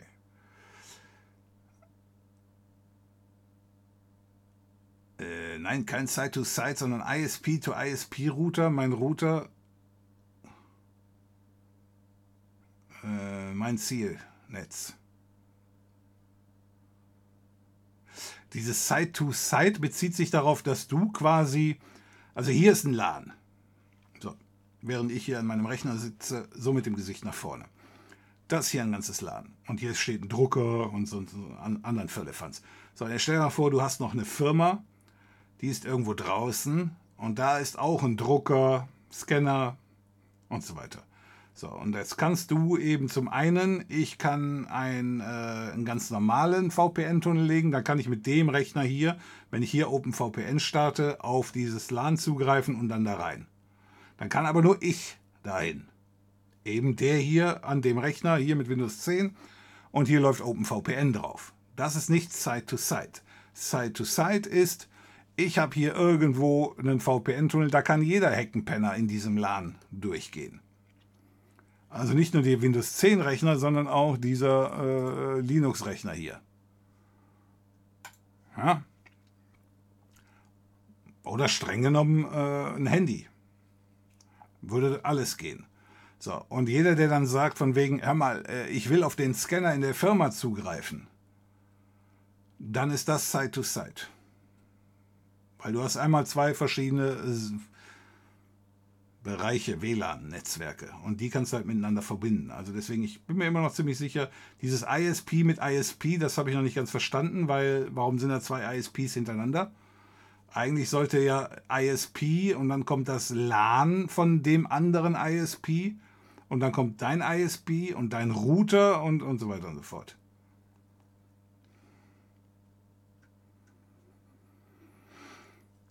Guten Abend an alle Kellerkinder. Na wunderbar, guten Abend zurück. Nutella-Schnitte, ein völlig verspätetes Hallo. Kein Problem. Habt ihr Probleme mit dem mit elf? Fragezeichen. Mit elf? Nein, ich habe keine Probleme mit dem elf. Wenn ich Proxmox installieren möchte, auf welchem System wäre es besser angebracht? Ein NAS-System, eigenes System zusammenbauen oder ein Raspberry Pi 4 mit 8 GB. Was soll drauf? Was soll darauf laufen? Ein Pi-hole, Nextcloud, Bitwarden, Tarpit, Home Assistant.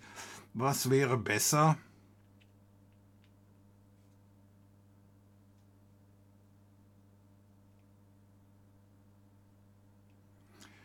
Ähm, was, was wird denn in der Nextcloud gemacht? Ist das nur für einen Benutzer und der lädt ab und zu mal ein Foto hoch und läuft darauf noch eine Kalenderanwendung und solche Geschichten? Oder äh, greifen da fünf Leute drauf zu und da werden Bilder und Dateien und andere Geschichten abgelegt im Dauerverfahren? Also entsteht da eine Menge Traffic, weil das Pi-Hole macht nicht viel.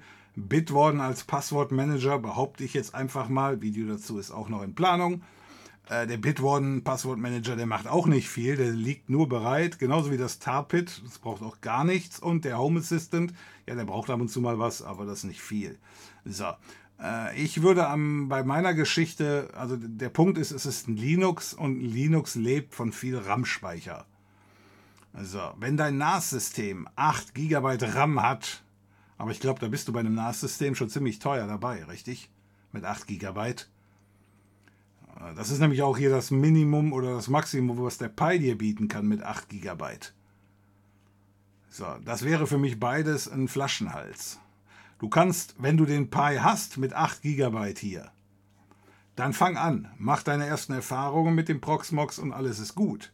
Und wenn du dann merkst, oh, hier, jetzt, ich habe noch eine Idee, äh, Mail Gateway. Und ich habe noch eine Idee, Reverse Proxy. Und ich habe dann, fängst du mit der Zeit, fängst du dann so und so an.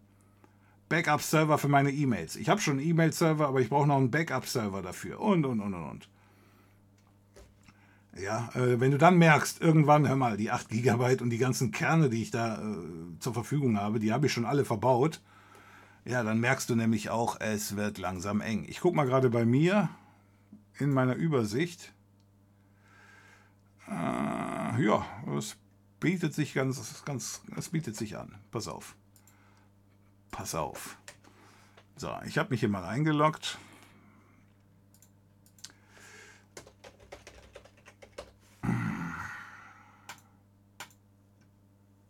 Gut.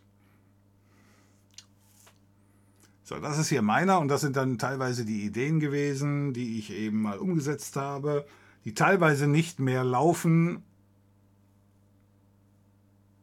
das war der letzte Test. Der ist noch, der läuft noch. Also der, der Container läuft nicht und so weiter. Aber, du siehst, was ich meine. Es kommt halt immer mehr dazu und es läuft nicht mal alles. So, und hier können wir aber derzeit sehen, dass die RAM-Auslastung liegt hier bei 52 Prozent, aber das sind auch schon 8 GB. Das wäre bei dir schon das Max.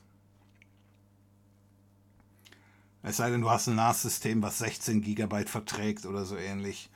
Ja. So, ich weiß, diese NAS-Systeme, ich habe ja auch schon mal eins hier zur Verfügung gestellt bekommen und wir haben auch ein paar Videos damit gemacht und das war auch alles ganz sexy.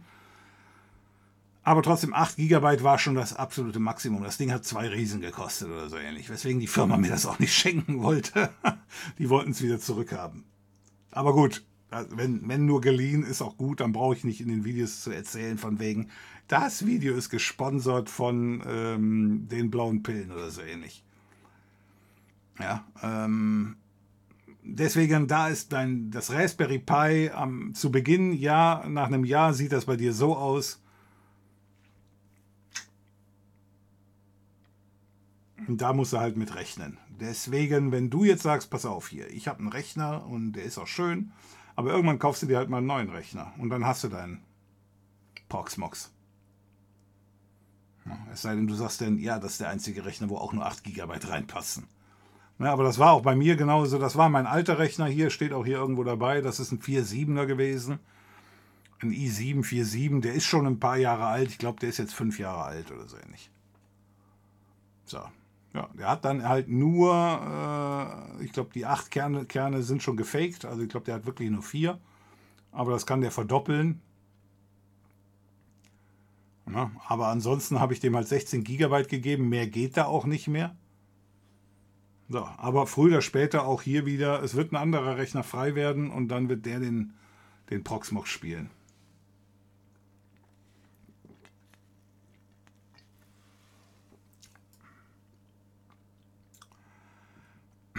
Kellmore, gibt es bei dem Workaround mit getakteter Verbindung nicht auch andere Nebenwirkungen?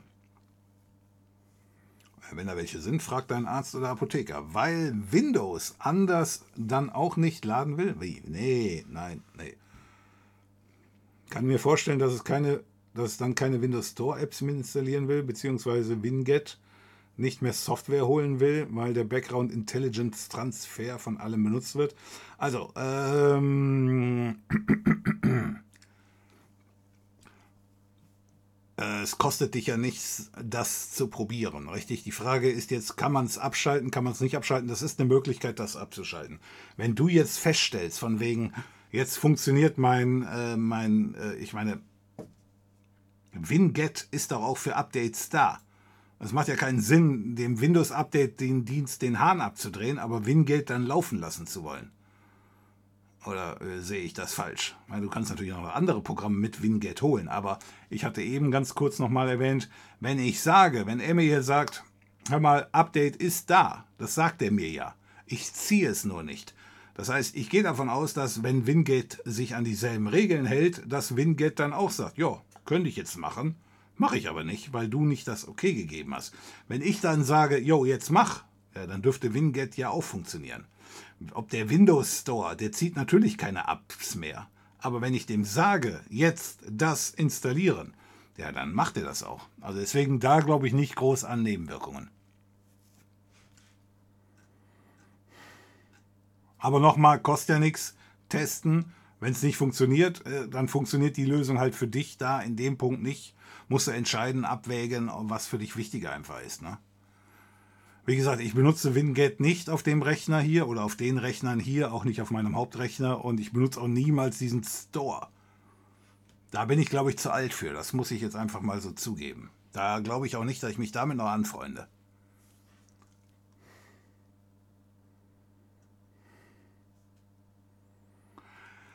Der Proxmox Mail Gateway ist kein Server. Er filtert nur Spam raus, wie Pi-hole und kostenlos. Aber mit kostenlos hast du mich ja gekriegt. Ich mag es ja billig und peppig. Genau wie bei meinen, aber das sage ich jetzt nicht. Eine Mail-Gateway ist gar kein Gateway, sondern er filtert nur Spam raus. Ah, das heißt, du musst, du benutzt den, um von anderen Mail-Servern die Mails nur quasi einzusammeln, aber dann wäre es ja nicht mal ein Gateway. Ah, das hört sich interessant an. Okay, äh, Rollifahrer, ich weiß Bescheid, ich guck's mir an. Das hört sich interessant an.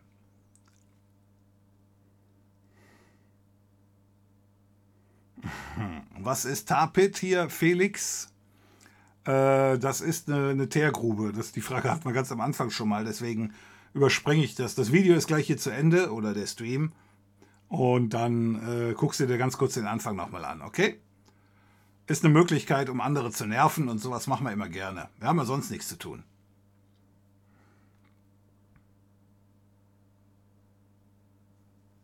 So. Ja, das verstehe ich. Äh, das meine ich aber nicht. Ich habe mein Handy in der Evil World und möchte über OpenVPN durch das böse Internet, durch den Mietrouter vom ISP, durch meinen Router und dahinter dann in der. Ah, ja, okay. Scheiße. Okay, jetzt weiß ich wenigstens, was du willst. Das ist schon mal ein erster Schritt. Aber wo ist da jetzt dein Problem? Was natürlich klar ist, ist,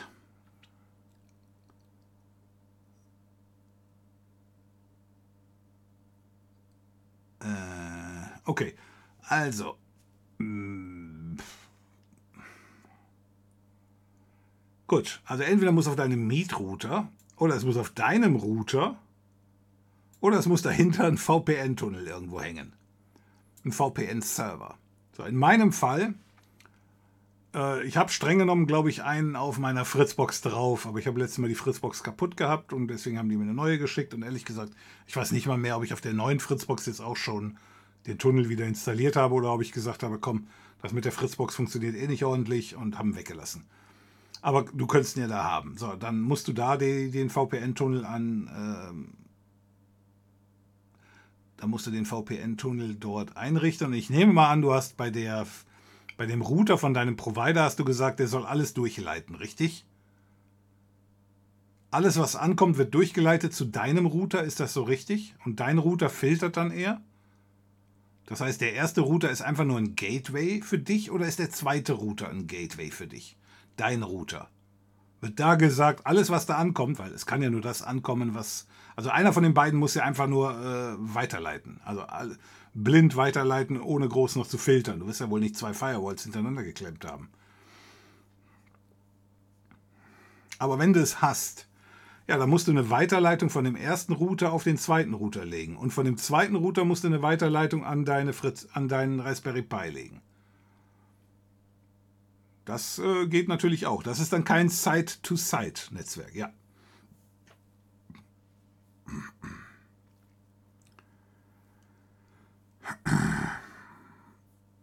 Jetzt weiß ich aber ehrlich, ich muss mal gerade reingucken. Ich brauche. Äh so, warte mal, warte mal. Nochmal. OpenVPN auf dem Pi vor zwei Jahren. Ah, ist das noch. Ist das noch ja, das ist noch aktuell. Ich habe zwei Router, die in Reihe stehen. Jetzt habe ich verstehe ich das auch mit den zwei Router, die in Reihe stehen. Äh, dann muss doch der Pi hinter dem zweiten Router installiert werden. Yep. Auf jeden Fall. Weil wenn du den zwischen dem ersten und dem zweiten ähm, installieren würdest, hast du ja ein verschiedenes, hast du ja eine ganz andere IP. Nur meine bescheuerte Idee von dem Site-to-Site-Netzwerk, dann hättest du ein Site-to-Site-Netzwerk, wo aber beide Websites äh, hinter dem Router hängen. Aber das ist ein anderes Thema, das war jetzt Blödsinn. Also, äh, ja. Die, die Frage ist ja eben, wie hast du deine, deine Router konfiguriert? Ich hatte hier mal, also ich bin hier bei, inzwischen ist das,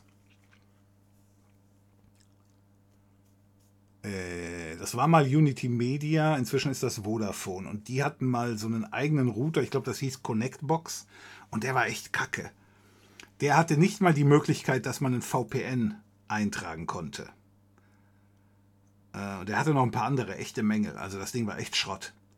Und jetzt kommt's. Die Hardware an sich, also den Router, den kann man ja googeln und man findet auch eine Anleitung im Internet. Und diese Fähigkeiten, die ich gebraucht habe, die bringt der Router grundsätzlich mit. Nur hatte sich Unity Media äh, in einem Anflug von totalem Be Hirnaussetzen, die hatten die Firmware so kastriert, dass diese Fähigkeiten alle rausgenommen wurden. Und was du aber machen konntest, war, du konntest den Router in den sogenannten Bridge-Modus versetzen. Das heißt, alles kommt rein, alles wird weitergeleitet. Es wird überhaupt nicht nachgedacht. Du hast den Router wirklich äh, degradiert zu einem, äh, zu einem Switch. Und dann war dahinter dann meine Fritzbox, die hatte ich mir dann damals gekauft. Und dort in der Fritzbox war dann eben, ähm, da waren dann die Portweiterleitungen und so weiter. Aber ich brauchte nicht zwei Portweiterleitungen, weil der erste halt im sogenannten Bridge-Modus war. Der hat alles durchgelassen. So, wenn du das jetzt nicht hast, ja, dann musst du wirklich mit doppelten Weiterleitungen arbeiten. Ne? Dann musst du erstmal eine, immer eine Weiterleitung im ersten Router haben, die nur auf den zweiten Router zeigt. Und im zweiten Router hast du eine Weiterleitung, die dann auf, den, äh, auf das Endgerät zeigt. Ist halt doppelter Aufwand. Äh, gut, ich gehe davon aus, du hast da jetzt nicht so viele Weiterleitungen für so ein VPN-Gedöns zum Beispiel. Hättest du ja nur eine Weiterleitung. Na, damit kommt man ja klar. Dann hast also, du hast dann zwei Weiterleitungen. Ist jetzt nicht so aufwendig. Gut, Datensicherheit, alle Datenbilder und so weiter und so fort. Äh, Datensicherung, Datensicherung von draußen oder von drinnen? Also.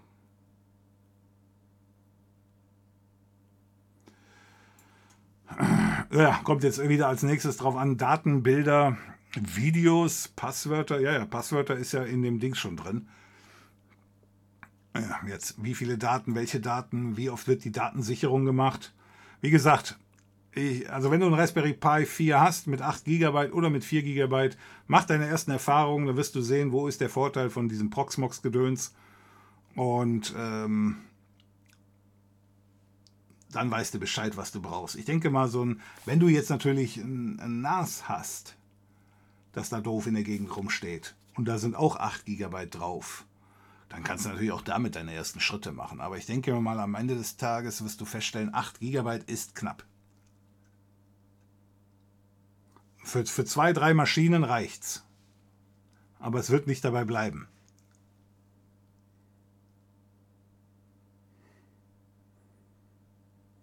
Proxmox geht aber nicht auf ARM, ARM64, es sei denn, sie haben endlich mal Support dafür hinzugefügt. Du meinst, weil ich sage, er soll es auf dem Pi machen. Ich meine, ich hätte mal gelesen, dass das geht, aber äh, das, was du sagst, stimmt auch.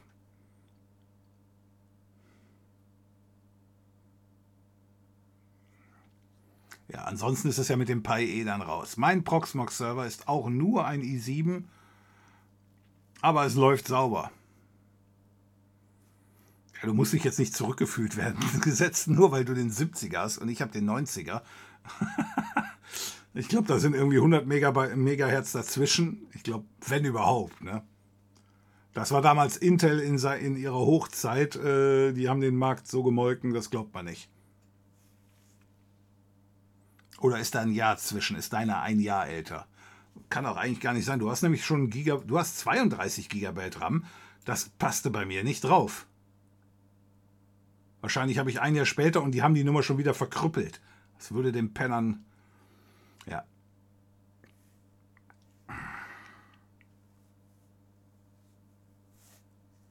Gut. Äh, wunderbar. Seit neuestem blockiert mein Pi-Hole keine Werbung mehr in Android ab.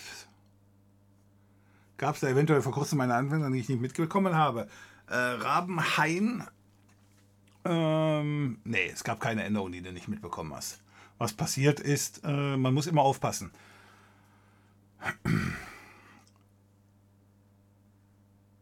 Es gibt die Möglichkeit, dass die Apps, jetzt nicht der Chrome oder so ähnlich, sondern die Apps, dass die absichtlich nicht ähm, über das Pi-Hole gehen. Dass die einfach sagen, hör mal, äh, normalerweise ist ja eine App gezwungen, eine Anfrage aus, ins Internet über den DNS-Server zu stellen.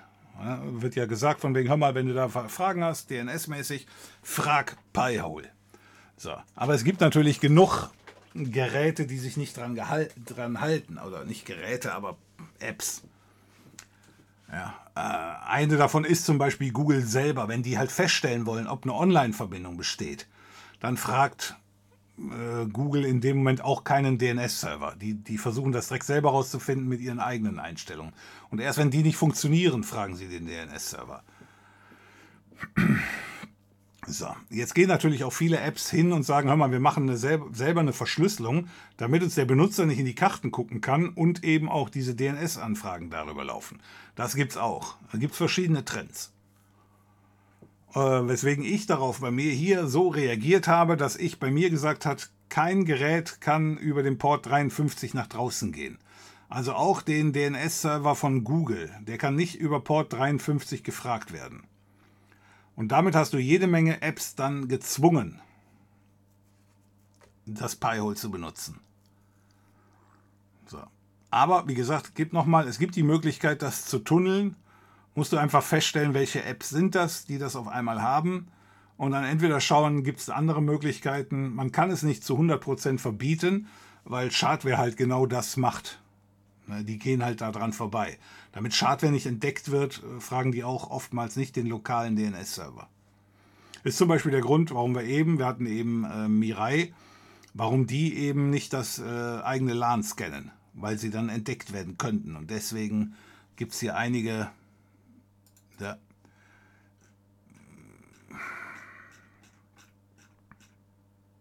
ja. Deswegen gibt es einige Netzwerke, wo die nicht scannen, damit sie eben nicht erkannt werden.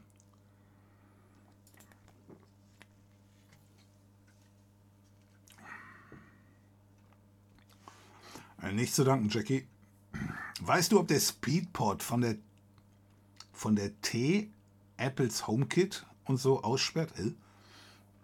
Du meinst von der Telekom, ob der Speedport von, ob der Speedport von der Telekom Apples HomeKit und so aussperrt? Habe mit der Fritzbox keine Probleme, aber mit dem Speedport von außen, sprich über Mobile-Daten.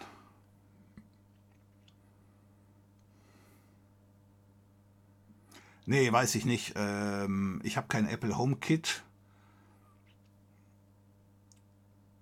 Aber warum sollte der Speedport, also der Router von der Telekom, warum sollte der Apple HomeKit aussperren? Apple HomeKit ist doch eine lokale Lösung für IoT, richtig?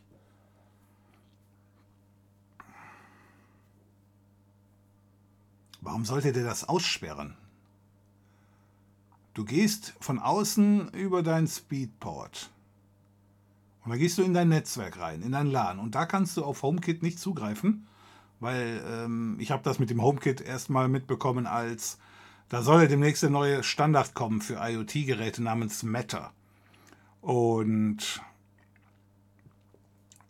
und äh, da war Apple derjenige, der darauf bestanden hat. Die haben das zusammen gemacht mit Google und Amazon und da hat Apple war derjenige, der darauf bestanden hat, alle Software, die Matter kompatibel ist oder alle Programme, IoT-Geräte, die müssen rein lokal laufen können. Äh, der Nutzer muss die Gelegenheit haben, keine Cloud nutzen zu müssen.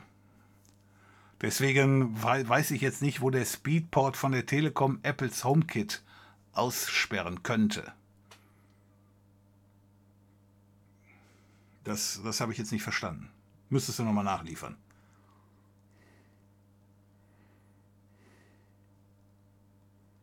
Es gibt sogar einen Temlet, unser Proxmox, für das Mail Gateway, nur als Info. Du meinst ein Template oder war das ein Temlet? Gucke ich mir an.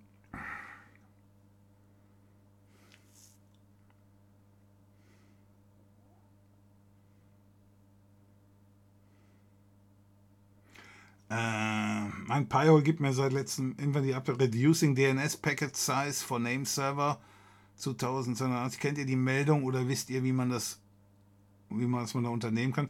Ja, äh, ich kenne die Fehlermeldung. Es hat sich schon mal ein Zuschauer da diesbezüglich gemeldet. Du kannst danach suchen.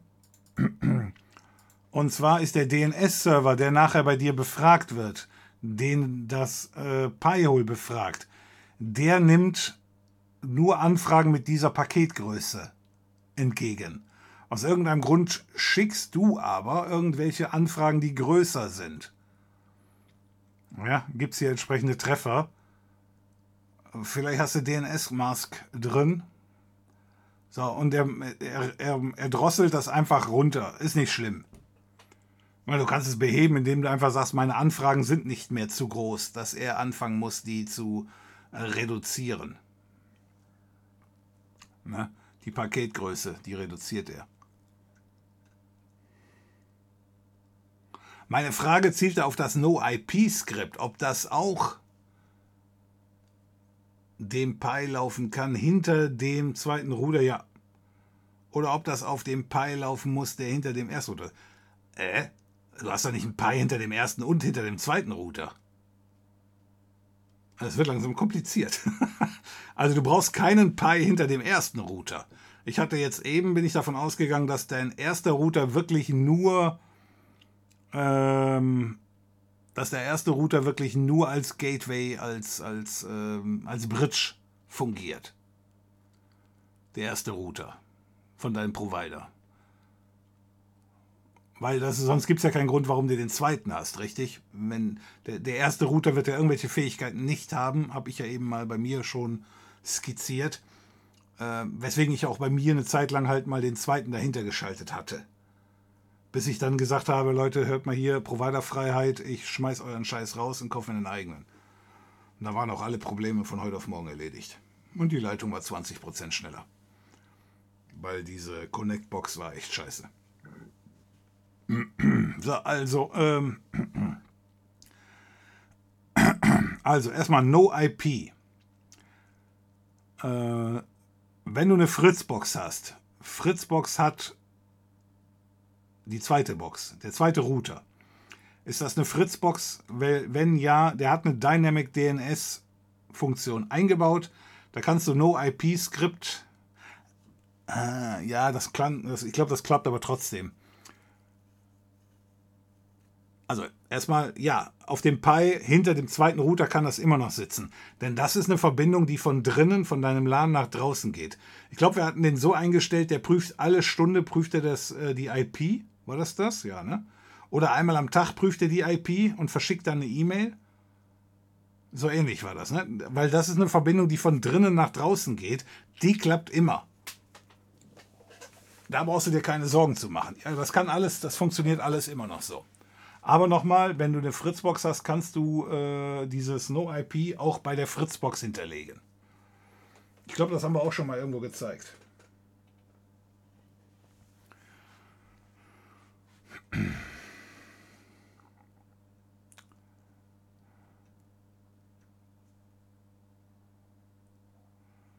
Dafür geht es doch der, dafür gibt es doch DHCP-Server unter Pi-hole, dann gehen doch alle Apps über den Pi oder äh, so eine richtige Schadware lässt sich davon auch nicht unbedingt beeindrucken. Nee, das sind alles nur so Vorschläge.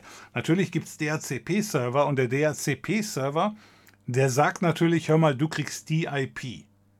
Das ist richtig.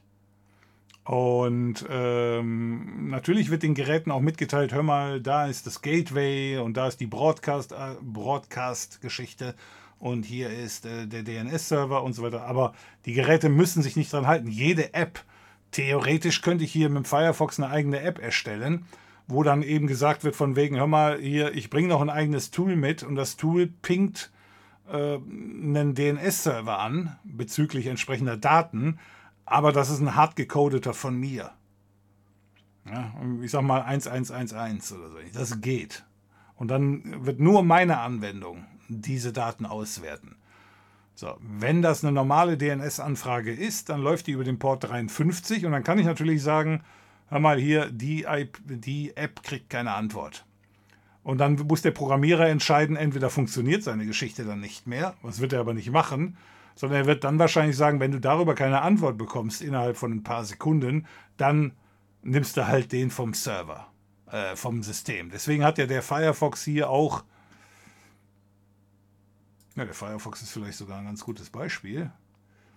Äh, wenn ich hier ganz nach unten runterfahre, dann haben wir nämlich hier die Einstellungen. So, der Firefox hat ja hier auch eben kein Proxy oder ein Proxy einstellen. Hier manuelle Konfiguration oder eben, na gut, ist jetzt nicht DNS, ist Proxy, aber trotzdem halt, ich kann einen eigenen definieren oder ich kann sagen, nimm den vom System.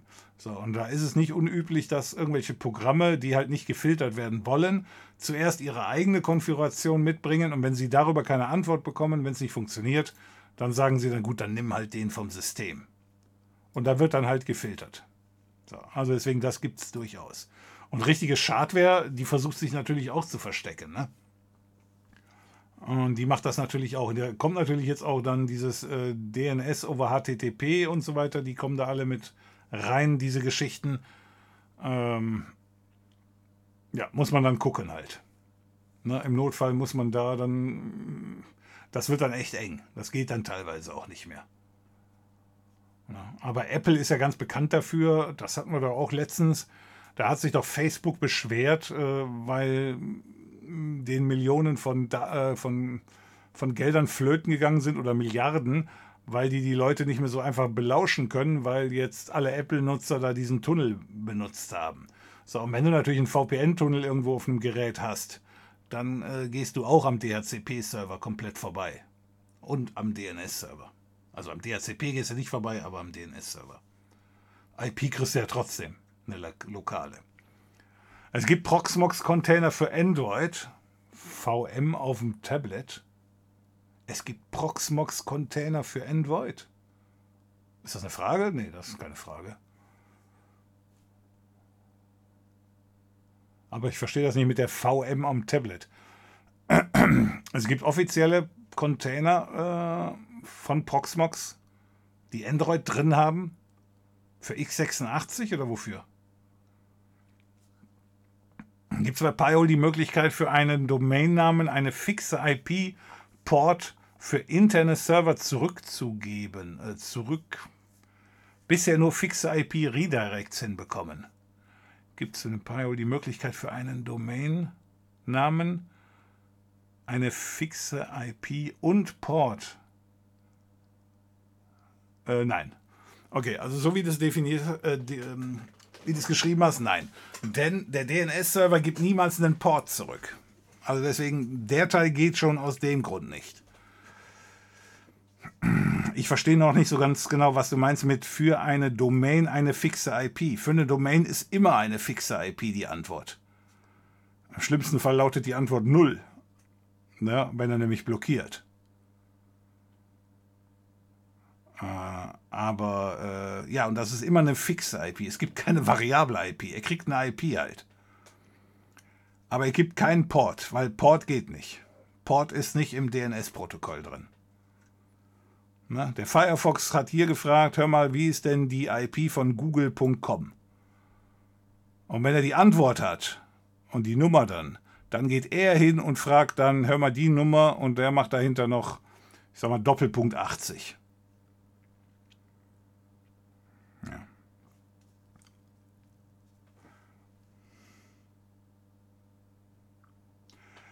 Nutze den Edgar DNS.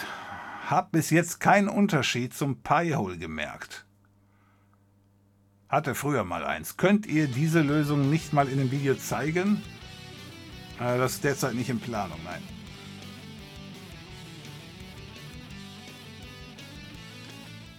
Äh, ich muss mal gerade umschalten.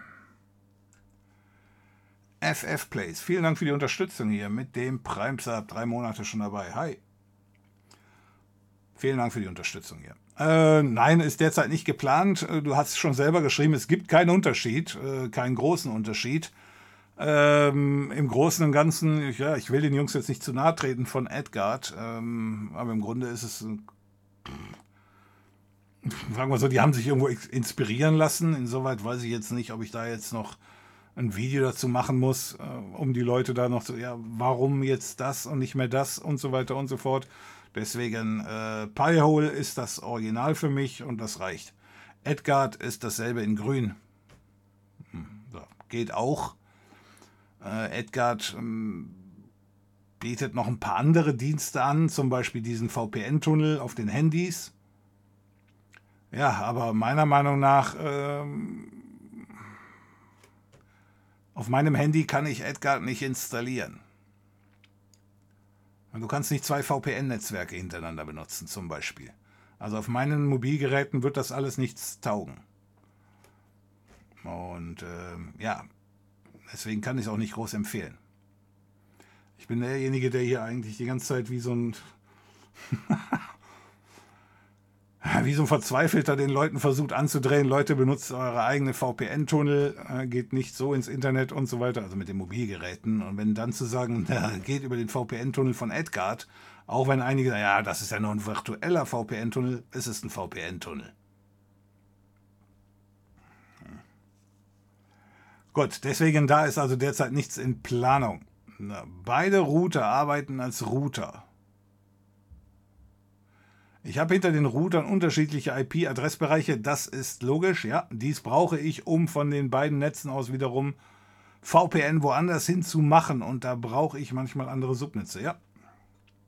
Ich meine, so, so eine Konfiguration kann natürlich auch Vorteile haben. Ne? Wenn du sagst, ich habe zu Hause im LAN zwei verschiedene wirkliche Netze. Das eine ist hinter dem einen Router, ich sag mal 192, 168, ähm, 178.1 und dann ist noch ein anderes Netzwerk hinter dem zweiten Router, 192, 168, 111.0 und so weiter. Äh, das kann auch konfigurationsmäßig Vorteile haben. Hm. Aber ja, in dem Moment, wo beide Router richtige Router sind, musst du die richtig konfigurieren. Das habe ich jetzt noch nie gesehen, aber ja. Okay, aber dann haben wir es geklärt. Also nochmal, äh, dein, dein VP, äh, du brauchst, ja, du musst dann halt eine richtige, Route, eine richtige Weiterleitung von dem einen Router zum zweiten haben und vom zweiten Router zum Pi. Zum VPN Pi. Ja, aber das geht. Und das Skript funktioniert problemlos, weil alle anderen Geschichten wie dein Firefox, der kann ja auch problemlos rausgehen. Dem hast du nichts von deinen zwei Routern erzählt und der geht problemlos ins Internet.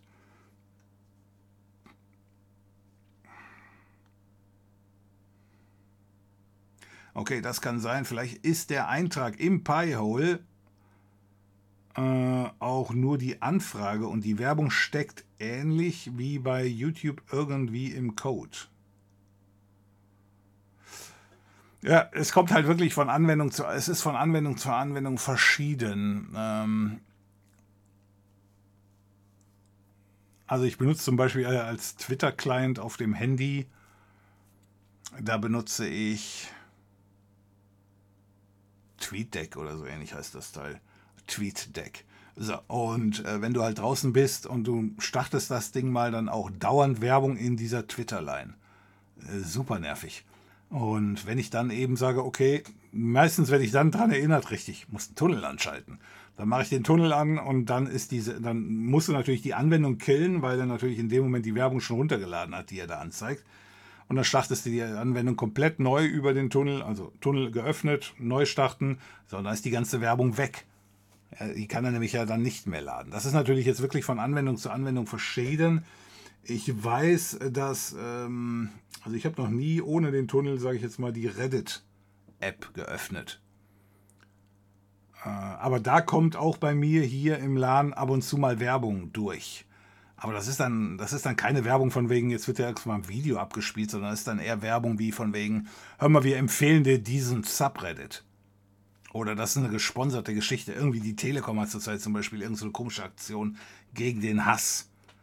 Ja, finde ich jetzt komisch von der Telekom.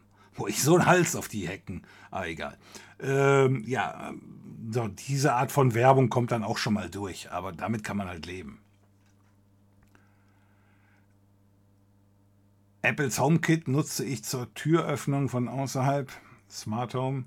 Wie auch die Jalousien-Steuerung. Ja, ja, ja, genau. Das Problem ist, dass sobald ich das WLAN verlasse, habe ich keine Connection mehr zu HomeKit von außerhalb. Äh, die Home-App sagt mir, dass mein HomeKit-Gerät, das Apple von mir nicht mehr erreichbar ist. Schließe ich den Fritzbox-Router an, funktioniert es einwandfrei. Ja, also dazu kenne ich mich mit. Ähm Dazu kenne ich mich nicht genug aus mit der HomeKit-Geschichte. Wie die funktioniert, weiß ich nicht. Ich benutze hier eine andere Geschichte, nennt sich äh, Home Assistant. Und ja, wenn ich natürlich rausgehe und WLAN-Verbindung verliere, das ist eine Geschichte, die funktioniert nur im LAN, dann kann ich von draußen nichts machen. Ich kann nichts steuern. Alle IoT-Geräte hier im, äh, in diesem LAN, in diesem Netzwerk, die sind von mir eingeschlossen worden damit sie nicht anfangen, irgendwelche dusseligen Updates zu ziehen, die sie nicht ziehen sollen, also Firmware-Updates. Und weil ich nicht möchte, dass irgendeiner von draußen auch nur die geringste Möglichkeit hat, ich sage jetzt mal eine, eine WLAN-Steckdose hier an oder abzuschalten. Wird wahrscheinlich kaum einer machen, aber es geht ja hier ums Prinzip. Insoweit ja, das ist dasselbe Problem. Weswegen ich hier im LAN einen VPN-Server habe. Auf einem Raspberry Pi habe ich einen. Ich habe auch noch einen hier auf meinem Proxmox. Er hier nämlich, P WireGuard. Ja, ähm, da, der heißt nur P WireGuard, da ist auch OpenVPN drauf. Ich habe nur eben ein Video gemacht. Niemals in der Suppe, niemals, nicht mal eins zu einer Million. Ja, ich weiß, ich weiß, aber es ist seine Maschine, sein Kommando. Er hat die Leitung. Käse. Der ist der Boss. Der Mann. Oberstes Tier, mächtig großer Käse, der große Eintänzer, Dino. Sehen Sie? Okay, AirPi Cloud ist ja das richtige Thema. Vielen Dank für den Raid hier. Ähm, hoffe, ihr hattet alle viel Spaß bei AirPi Cloud. Wir sind hier mehr oder weniger auch gerade dran mit dem AirPi. Er hat auf jeden Fall heute schon zum Thema. So, und jetzt bedanke ich mich noch bei Rebenhain für Stufe 1 Sub drei Monate schon. Da kommt jetzt gerade keine Nachricht rein, ne? Gut, ja, vielen, äh, vielen Dank an alle, die dabei sind. So, wir haben hier gerade das Thema, wo haben wir den Chat? Wir haben hier gerade das Thema WLAN und HomeKit. Na, da kommt der Rebenhain. Grabenhain, nicht Reben. So, also, ähm, ich bin also jetzt draußen, habe eine VPN-Verbindung hier in mein LAN zu meinem Raspberry Pi oder eben zu meinem äh, Proxmox hier. Und der heißt zwar WireGuard, aber ich hatte das Video gemacht zu WireGuard und danach habe ich ein Video gemacht zu VP, äh, OpenVPN.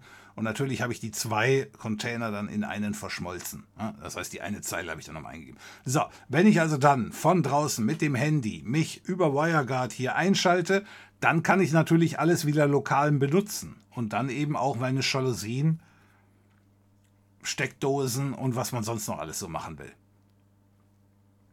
Ja, also dann geht wieder alles. Das heißt, bis jetzt hört sich das so an.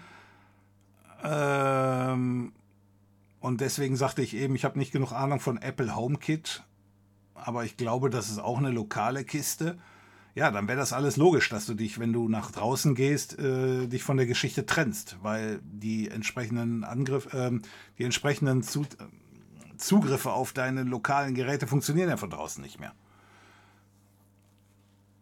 Aber du hast, glaube ich, eben geschrieben, es war mal anders, ob es da ein Update gegeben hat. Ne? Wie gesagt, äh, mach das mit einem VPN-Server, dann ist alles okay. Guck mal, ob du das hinkriegst. So, ich bedanke mich noch beim Twitchianer äh, für sechs Monate Prime Sub. Vielen Dank dafür. Schön, dass du dabei bist. So, Apple hat mittlerweile ein Feature, das erkennt, wenn man sich auf einer Seite registrieren will und einem dann on the fly eine Spam-Mail auf die iCloud erstellt, die auf normale Mail weiterleitet, aber jederzeit deaktivierbar und löschbar ist, um Spam in den Griff zu bekommen und die Mail zu verstecken. Äh, ha, das ist schön. Äh, Google hat das seit dem ersten Tage, kann, kennt aber keine Sau. Deswegen haben wir mal ein Video dazu gemacht. Level 1 schreibt gerade, HomeKit läuft komplett über die iCloud, wenn man unterwegs ist. Da braucht man also dann keine VPN. Ah, also HomeKit ist doch, warum machen die dann so einen Stress? Ich habe das gelesen mit diesem, äh, mit diesem Matter. Da wollte Apple unbedingt, dass die Geräte, die alle HomeCloud zertifiziert sind oder HomeKit zertifiziert sind, die mussten alle lokal laufen. Da war Google nämlich nicht unbedingt von angetan und Amazon auch nicht. Und da haben die sich durchgesetzt. Apple. Okay. Ähm, ja, scheiße. Dann wissen wir nicht, warum äh, er hier nicht reinkommt. Ich, äh, Scary, ich komme nachher nochmal auf dich zurück. Dann wissen wir nicht, warum er auf einmal nicht mehr reinkommt. Da musst du irgendwas an deinem Handy verändert haben oder so ähnlich. Also das ist ähm, schwierig. Da kann ich jetzt leider nicht weiterhelfen.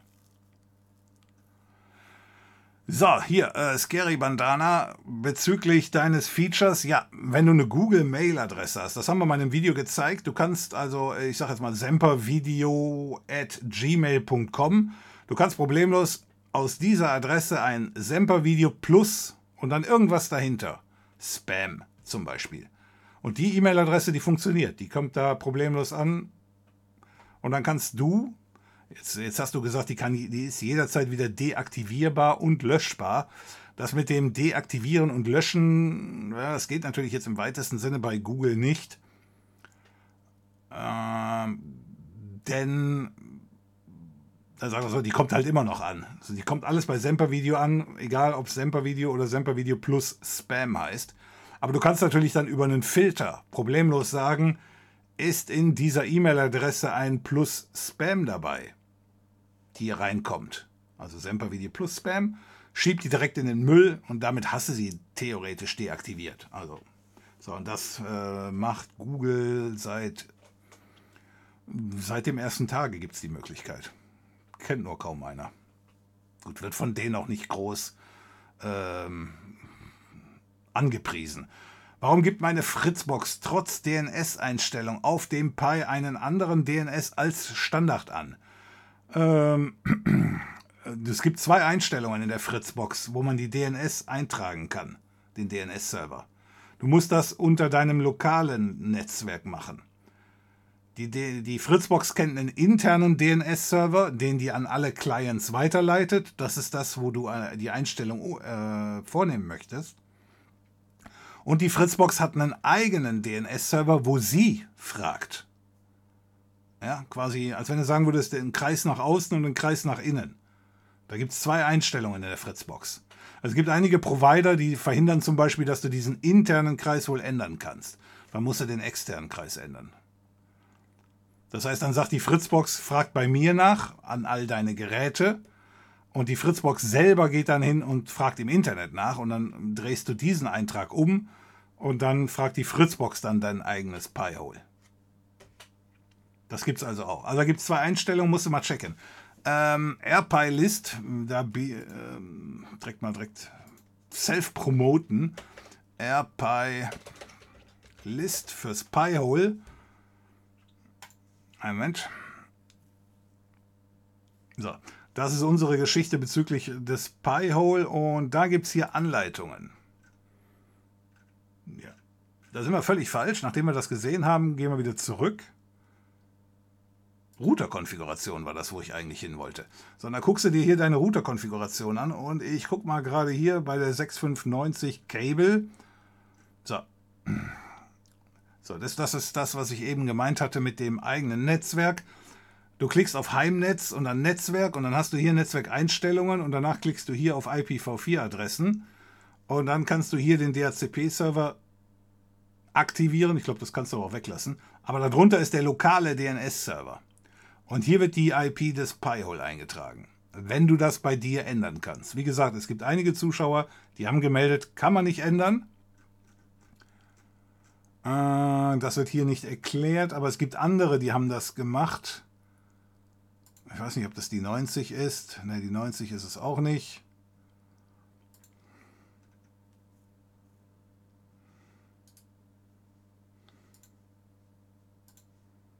Ne, ja. Ne, ist auch Heimnetz, ist aber eine ältere Box. Äh, müsstest du dich im schlimmsten Fall mal durchkämpfen. Es gibt einige Zuschauer, das ist ja nicht von uns, das ist ja von den Zuschauern gemacht worden. Die haben wirklich beide. Er zum Beispiel hier, ja. Kann ich das was größer haben? Danke. Also er hier zum Beispiel, er hat eine Anleitung erstellt, wie das bei seiner Fritzbox geht. Wahrscheinlich geht das nicht hier im Heimnetz, sage ich jetzt einfach mal so. Er hat das unter Internet. Das ist dann der äußere Kreis gewesen. Ja, Internetzugangsdaten und dann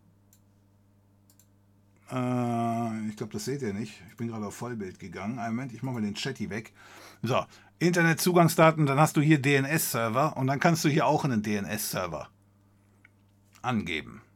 Ne? Und wenn also du die erste Möglichkeit nicht hast mit dem Heimnetz, dann nimm die Möglichkeit, mach den aus und hier sagst du, okay, und dann Pi-Hole. Okay? Wunderbar. So, ich mache den Chat wieder an.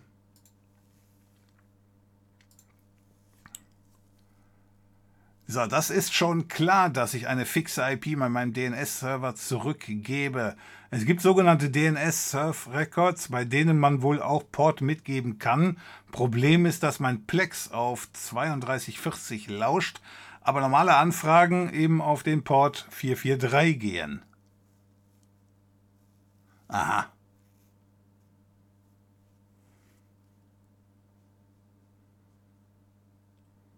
Dein Plex ist dein Mediaserver im LAN?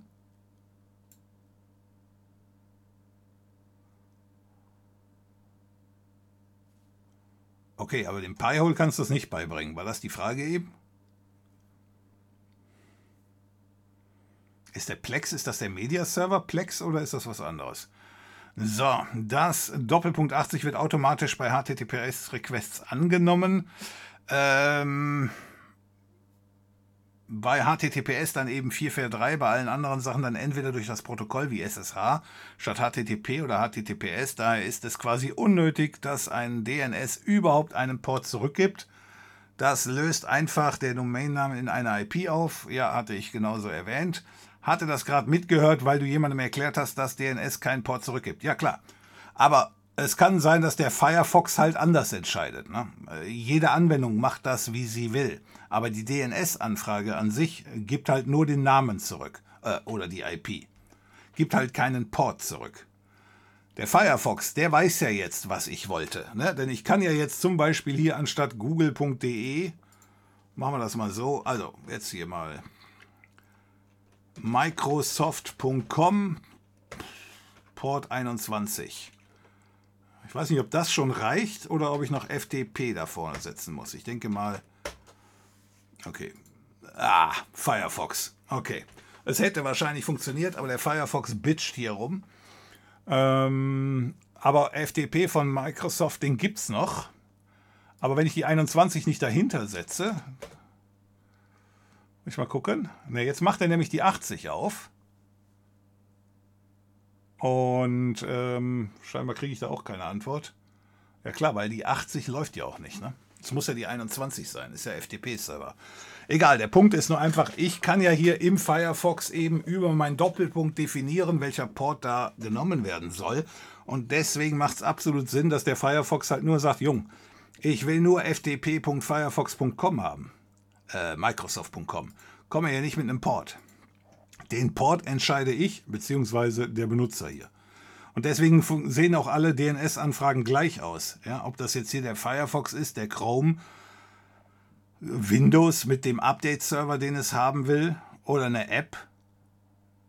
Ja, die fragen alle nach demselben Schema, aber die wissen alle, welche Ports sie nutzen müssen. Und deswegen ist da die Trennung. Ja. Hast vorhin gesagt, dass die Ukraine, was, die Ukraine steht gerade unter massivem Cyber, Cyber, Cyberbeschuss. Hatte letztens einen Vortrag, in dem gesagt wurde, dass die Bundesnetze, in dem gesagt wurde, die Bundesnetze bekommen auch mehr Breitseiten als sonst. Äh, ja, ja. Ähm, ich hatte halt nur gesagt, also bei der, bei der Ukraine geht es zurzeit tierisch ab. Ähm, ich habe ja da ab und zu mal diese komischen Karten, die die Angriffe zeigen und so weiter. Und die Ukraine, die hat da zurzeit recht äh, Stress. Natürlich, die anderen äh, sind auch dran. Ja? Also die Russen machen das nicht nur, nicht nur bei der Ukraine oder so ähnlich. Ja. Ähm, insoweit, ja, ja. Es sollte halt nur gesagt werden, ich glaube, da war gerade ein Zuschauer, der sagte, soll ich mich schon mal direkt hinter den nächsten Zug schmeißen? Äh, da hatte ich nur gesagt, so nach dem Motto, wir sind da derzeit nicht Primärziel. Ich weiß nicht, was den Putin derzeit geritten hat. Äh, der war ja wohl auch gestern mit dem Macron zusammen äh, und hat da wohl allen Ernstes mit, mit dem Atomschlag gedroht. Wo ich auch gedacht habe, so nach dem Motto, naja gut, er ist wahrscheinlich froh, dass seine eigenen Zuschauer, also seine Russen, das nicht mitkriegen. Ja, weil so nach dem Motto, ja, ich schlag hier mit der Atom, ihr könnt nicht mal mehr blinzeln äh, bevor die Raketen bei euch einschlagen, habe ich mir gedacht, jo, das wird ja dann auch wohl für deine Russen gelten, oder nicht? Also ich drohe doch niemandem anderen, wenn das Echo genauso übel ist. Also für mich. Na, man muss auch immer mit dem Echo leben können und äh, ich glaube, die Lektion hat der noch nicht gelernt. Der ist einfach alt. Er muss weg. So, wie kann ich in der Fritzbox den Port 53 für alle Geräte sperren? Äh, Moment.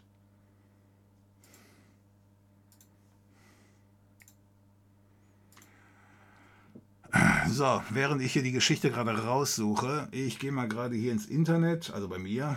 Äh, was war das? Zugang? Ne, Filter. Genau.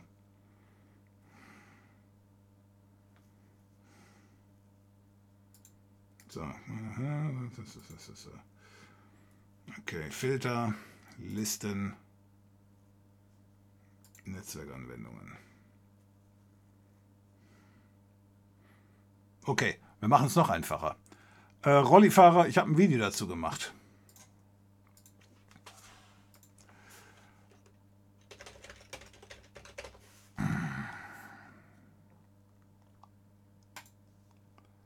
Ah, nein. Okay. Äh, Port.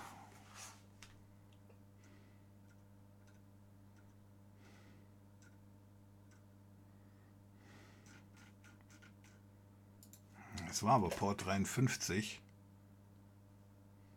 Da. Das Video. Das kannst du dir mal anschauen. Dritt-DNS-Server im LAN verbieten. Jetzt, wo ich den Titel höre, sehe, ist vielleicht ein bisschen, naja, vielleicht hätte man mehr zum Punkt kommen können. Port 53 sperren. Aber dann sagt sich YouTube wieder, oh, üble Hacker-Videos.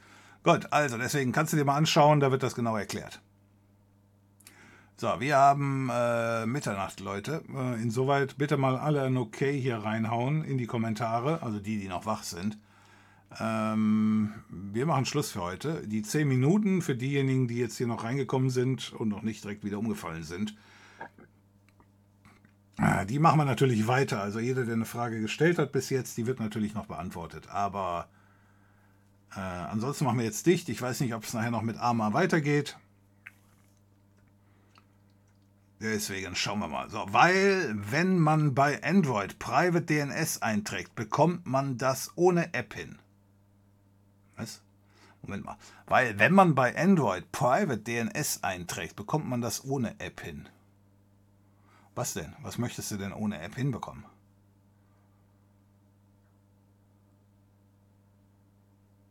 Wie gesagt, also eine App, die ich programmiere, die entscheidet sich selber, ob sie den DNS-Server, der vom System vorgeschlagen wird, benutzt, also die Anfrage einfach ans OS weitergibt und dann fragt das OS weiter, weil hier auch der Firefox hier, warte mal, seht ihr den überhaupt inzwischen noch?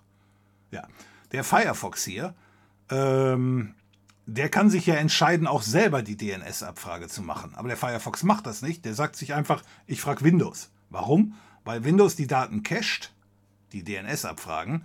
Und wenn ich dann zum Beispiel hier mit dem Chrome arbeiten würde oder so ähnlich und wir rufen beide google.de auf, innerhalb eines gewissen Zeitraums, dann profitieren die zwei Geräte natürlich vom gecachten Wert und ruckzuck ist er fertig. Also es geht dann ein bisschen schneller. Ja, und äh, deswegen einigen sich halt viele Geräte darauf oder Anwendungen, komm, wir fragen einfach Windows. Windows hat die Antwort dann schon, geht schneller. Ja, wenn das jeder sagt. Aber ich kann natürlich hier sagen, zum Beispiel, ich könnte mir gut vorstellen, dass der Firefox für das Tor-Netzwerk, dass der sich nicht sagt, ich frage Windows dass er sagt, nein, nein, das mache ich schon selber. Ja, deswegen also, ja, und genau das gleiche ist es natürlich bei Android. Android, äh, jede App kann sich bestimmt entscheiden, nö, ich frage nicht, ich mache das selber. Wie gesagt, macht sogar, äh, ich weiß nicht, der Play Store ist es nicht, die Anwendung unter Android, die feststellt, ob du online bist, zum Beispiel. Okay, Level 1, vielen Dank da nochmal für die Ergänzung. Kann es sein, dass WireGuard einen Router wie den LANCOM 883 zum Absturz bringt? Der Watchdog macht einen Neustart und danach geht VDSL circa eine Stunde nicht. Passiert jedes Mal, wenn der VPN gestartet ist. Wow. Nee, das dürfte eigentlich nicht sein, aber ich kenne natürlich jetzt nicht jede Hardware. Warum ein Router zum Absturz kommen sollte, nur weil der eine. Der Router macht ja in deinem Szenario nichts. Davon gehe ich mal aus, ne? Also, wo ist der WireGuard-Server? Ist der auf einem Raspberry Pi im LAN? Dann macht der Router ja nichts außer dieser Weiterleitung. So, und wenn dem so ist, der darf natürlich nicht wegen der Weiterleitung abstürzen. Du könntest das aber mal testen, indem du einfach sagst, ich mache mal eine andere Weiterleitung. Die muss natürlich funktionieren. Ne? Also das jetzt nicht einfach nur eine Weiterleitung machen und dann steht dahinter nichts. Aber wenn du zum Beispiel sagst, ich mache noch einen Tar-Pit, einen Tarpit-Server, den setze ich mal auf, oder einen zweiten, oder einen OpenVPN-Server. Äh, so, dann muss der ja da auch abstürzen. Ansonsten dürfte der eigentlich da keine Probleme mit haben.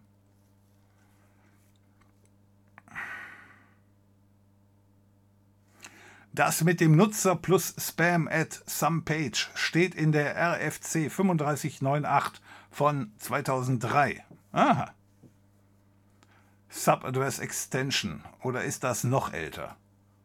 Ehrlich gesagt, ich weiß es nicht. Aber ja, ich glaube dir das.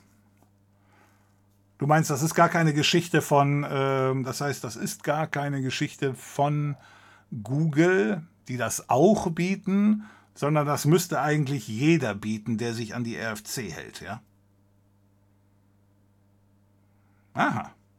Da habe ich ja schon wieder was gelernt. Apropos gelernt, vielen Dank nochmal für die entsprechenden Hinweise aus dem letzten Video. Ich habe mir, ähm, Moment, Amazon äh, NFC-Tags, das hatten wir letztens mal. Okay, das sieht hier shitty aus.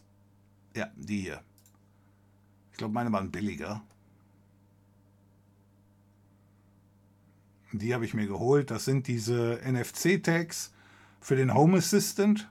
Und das sind nur so Plastikfassungen. Äh, du kannst dieses, dieses Ding, kannst du da in diese Plastikfassung reinquetschen, dann ist es ein bisschen mehr geschützt oder so ähnlich. Habe ich mir geholt, hattet ihr vorgeschlagen. Ähm, ja, ich klebe seitdem hier alles zu mit NFC-Tags. Funktioniert super einfach. Ist eine schöne Geschichte. Ansonsten habe ich mir ja auch äh, wie ebenfalls im letzten Video oder im letzten Stream, diese Türöffner geholt. Die sind auch angekommen. Das machen wir am Montag. Ansonsten, äh, ja, was wir auch noch machen ist, das hatten wir einen Zuschauer. nee, ich hatte eine E-Mail e gezeigt, eine Spam-Mail. Und da hattet ihr den Vorschlag gehabt, äh, könnte man ja auch dem die Datenbank voll schreiben. Das habe ich mal durchgetestet hier. Hier war schon das gerade mal zu sehen. Äh, ist eine ganz lustige Geschichte. Video dazu kommt noch und dann können wir das am Montag nochmal live machen. Es gibt nur noch Leute, die Spam haben und insoweit, da kann man ein bisschen Spaß haben. Der Windows Explorer, der kann FTP, Browser aber nicht mehr. Ich glaube, der Chrome kann es noch, ne? Oder nicht? Ja, ja, der Windows Explorer, dass der diesen uralten Shit nicht rausnimmt, das glaube ich. Ähm, das ist die Frage, kann, kann der Chrome das noch? Ein Moment. Wann werden die drei Muscheln heimautomatisiert?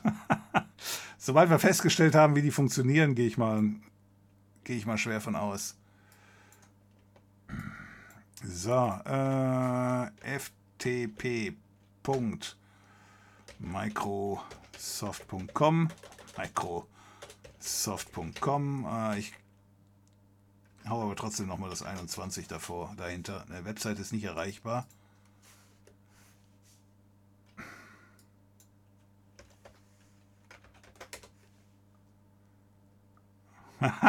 ne, kann er auch nicht mehr. Okay.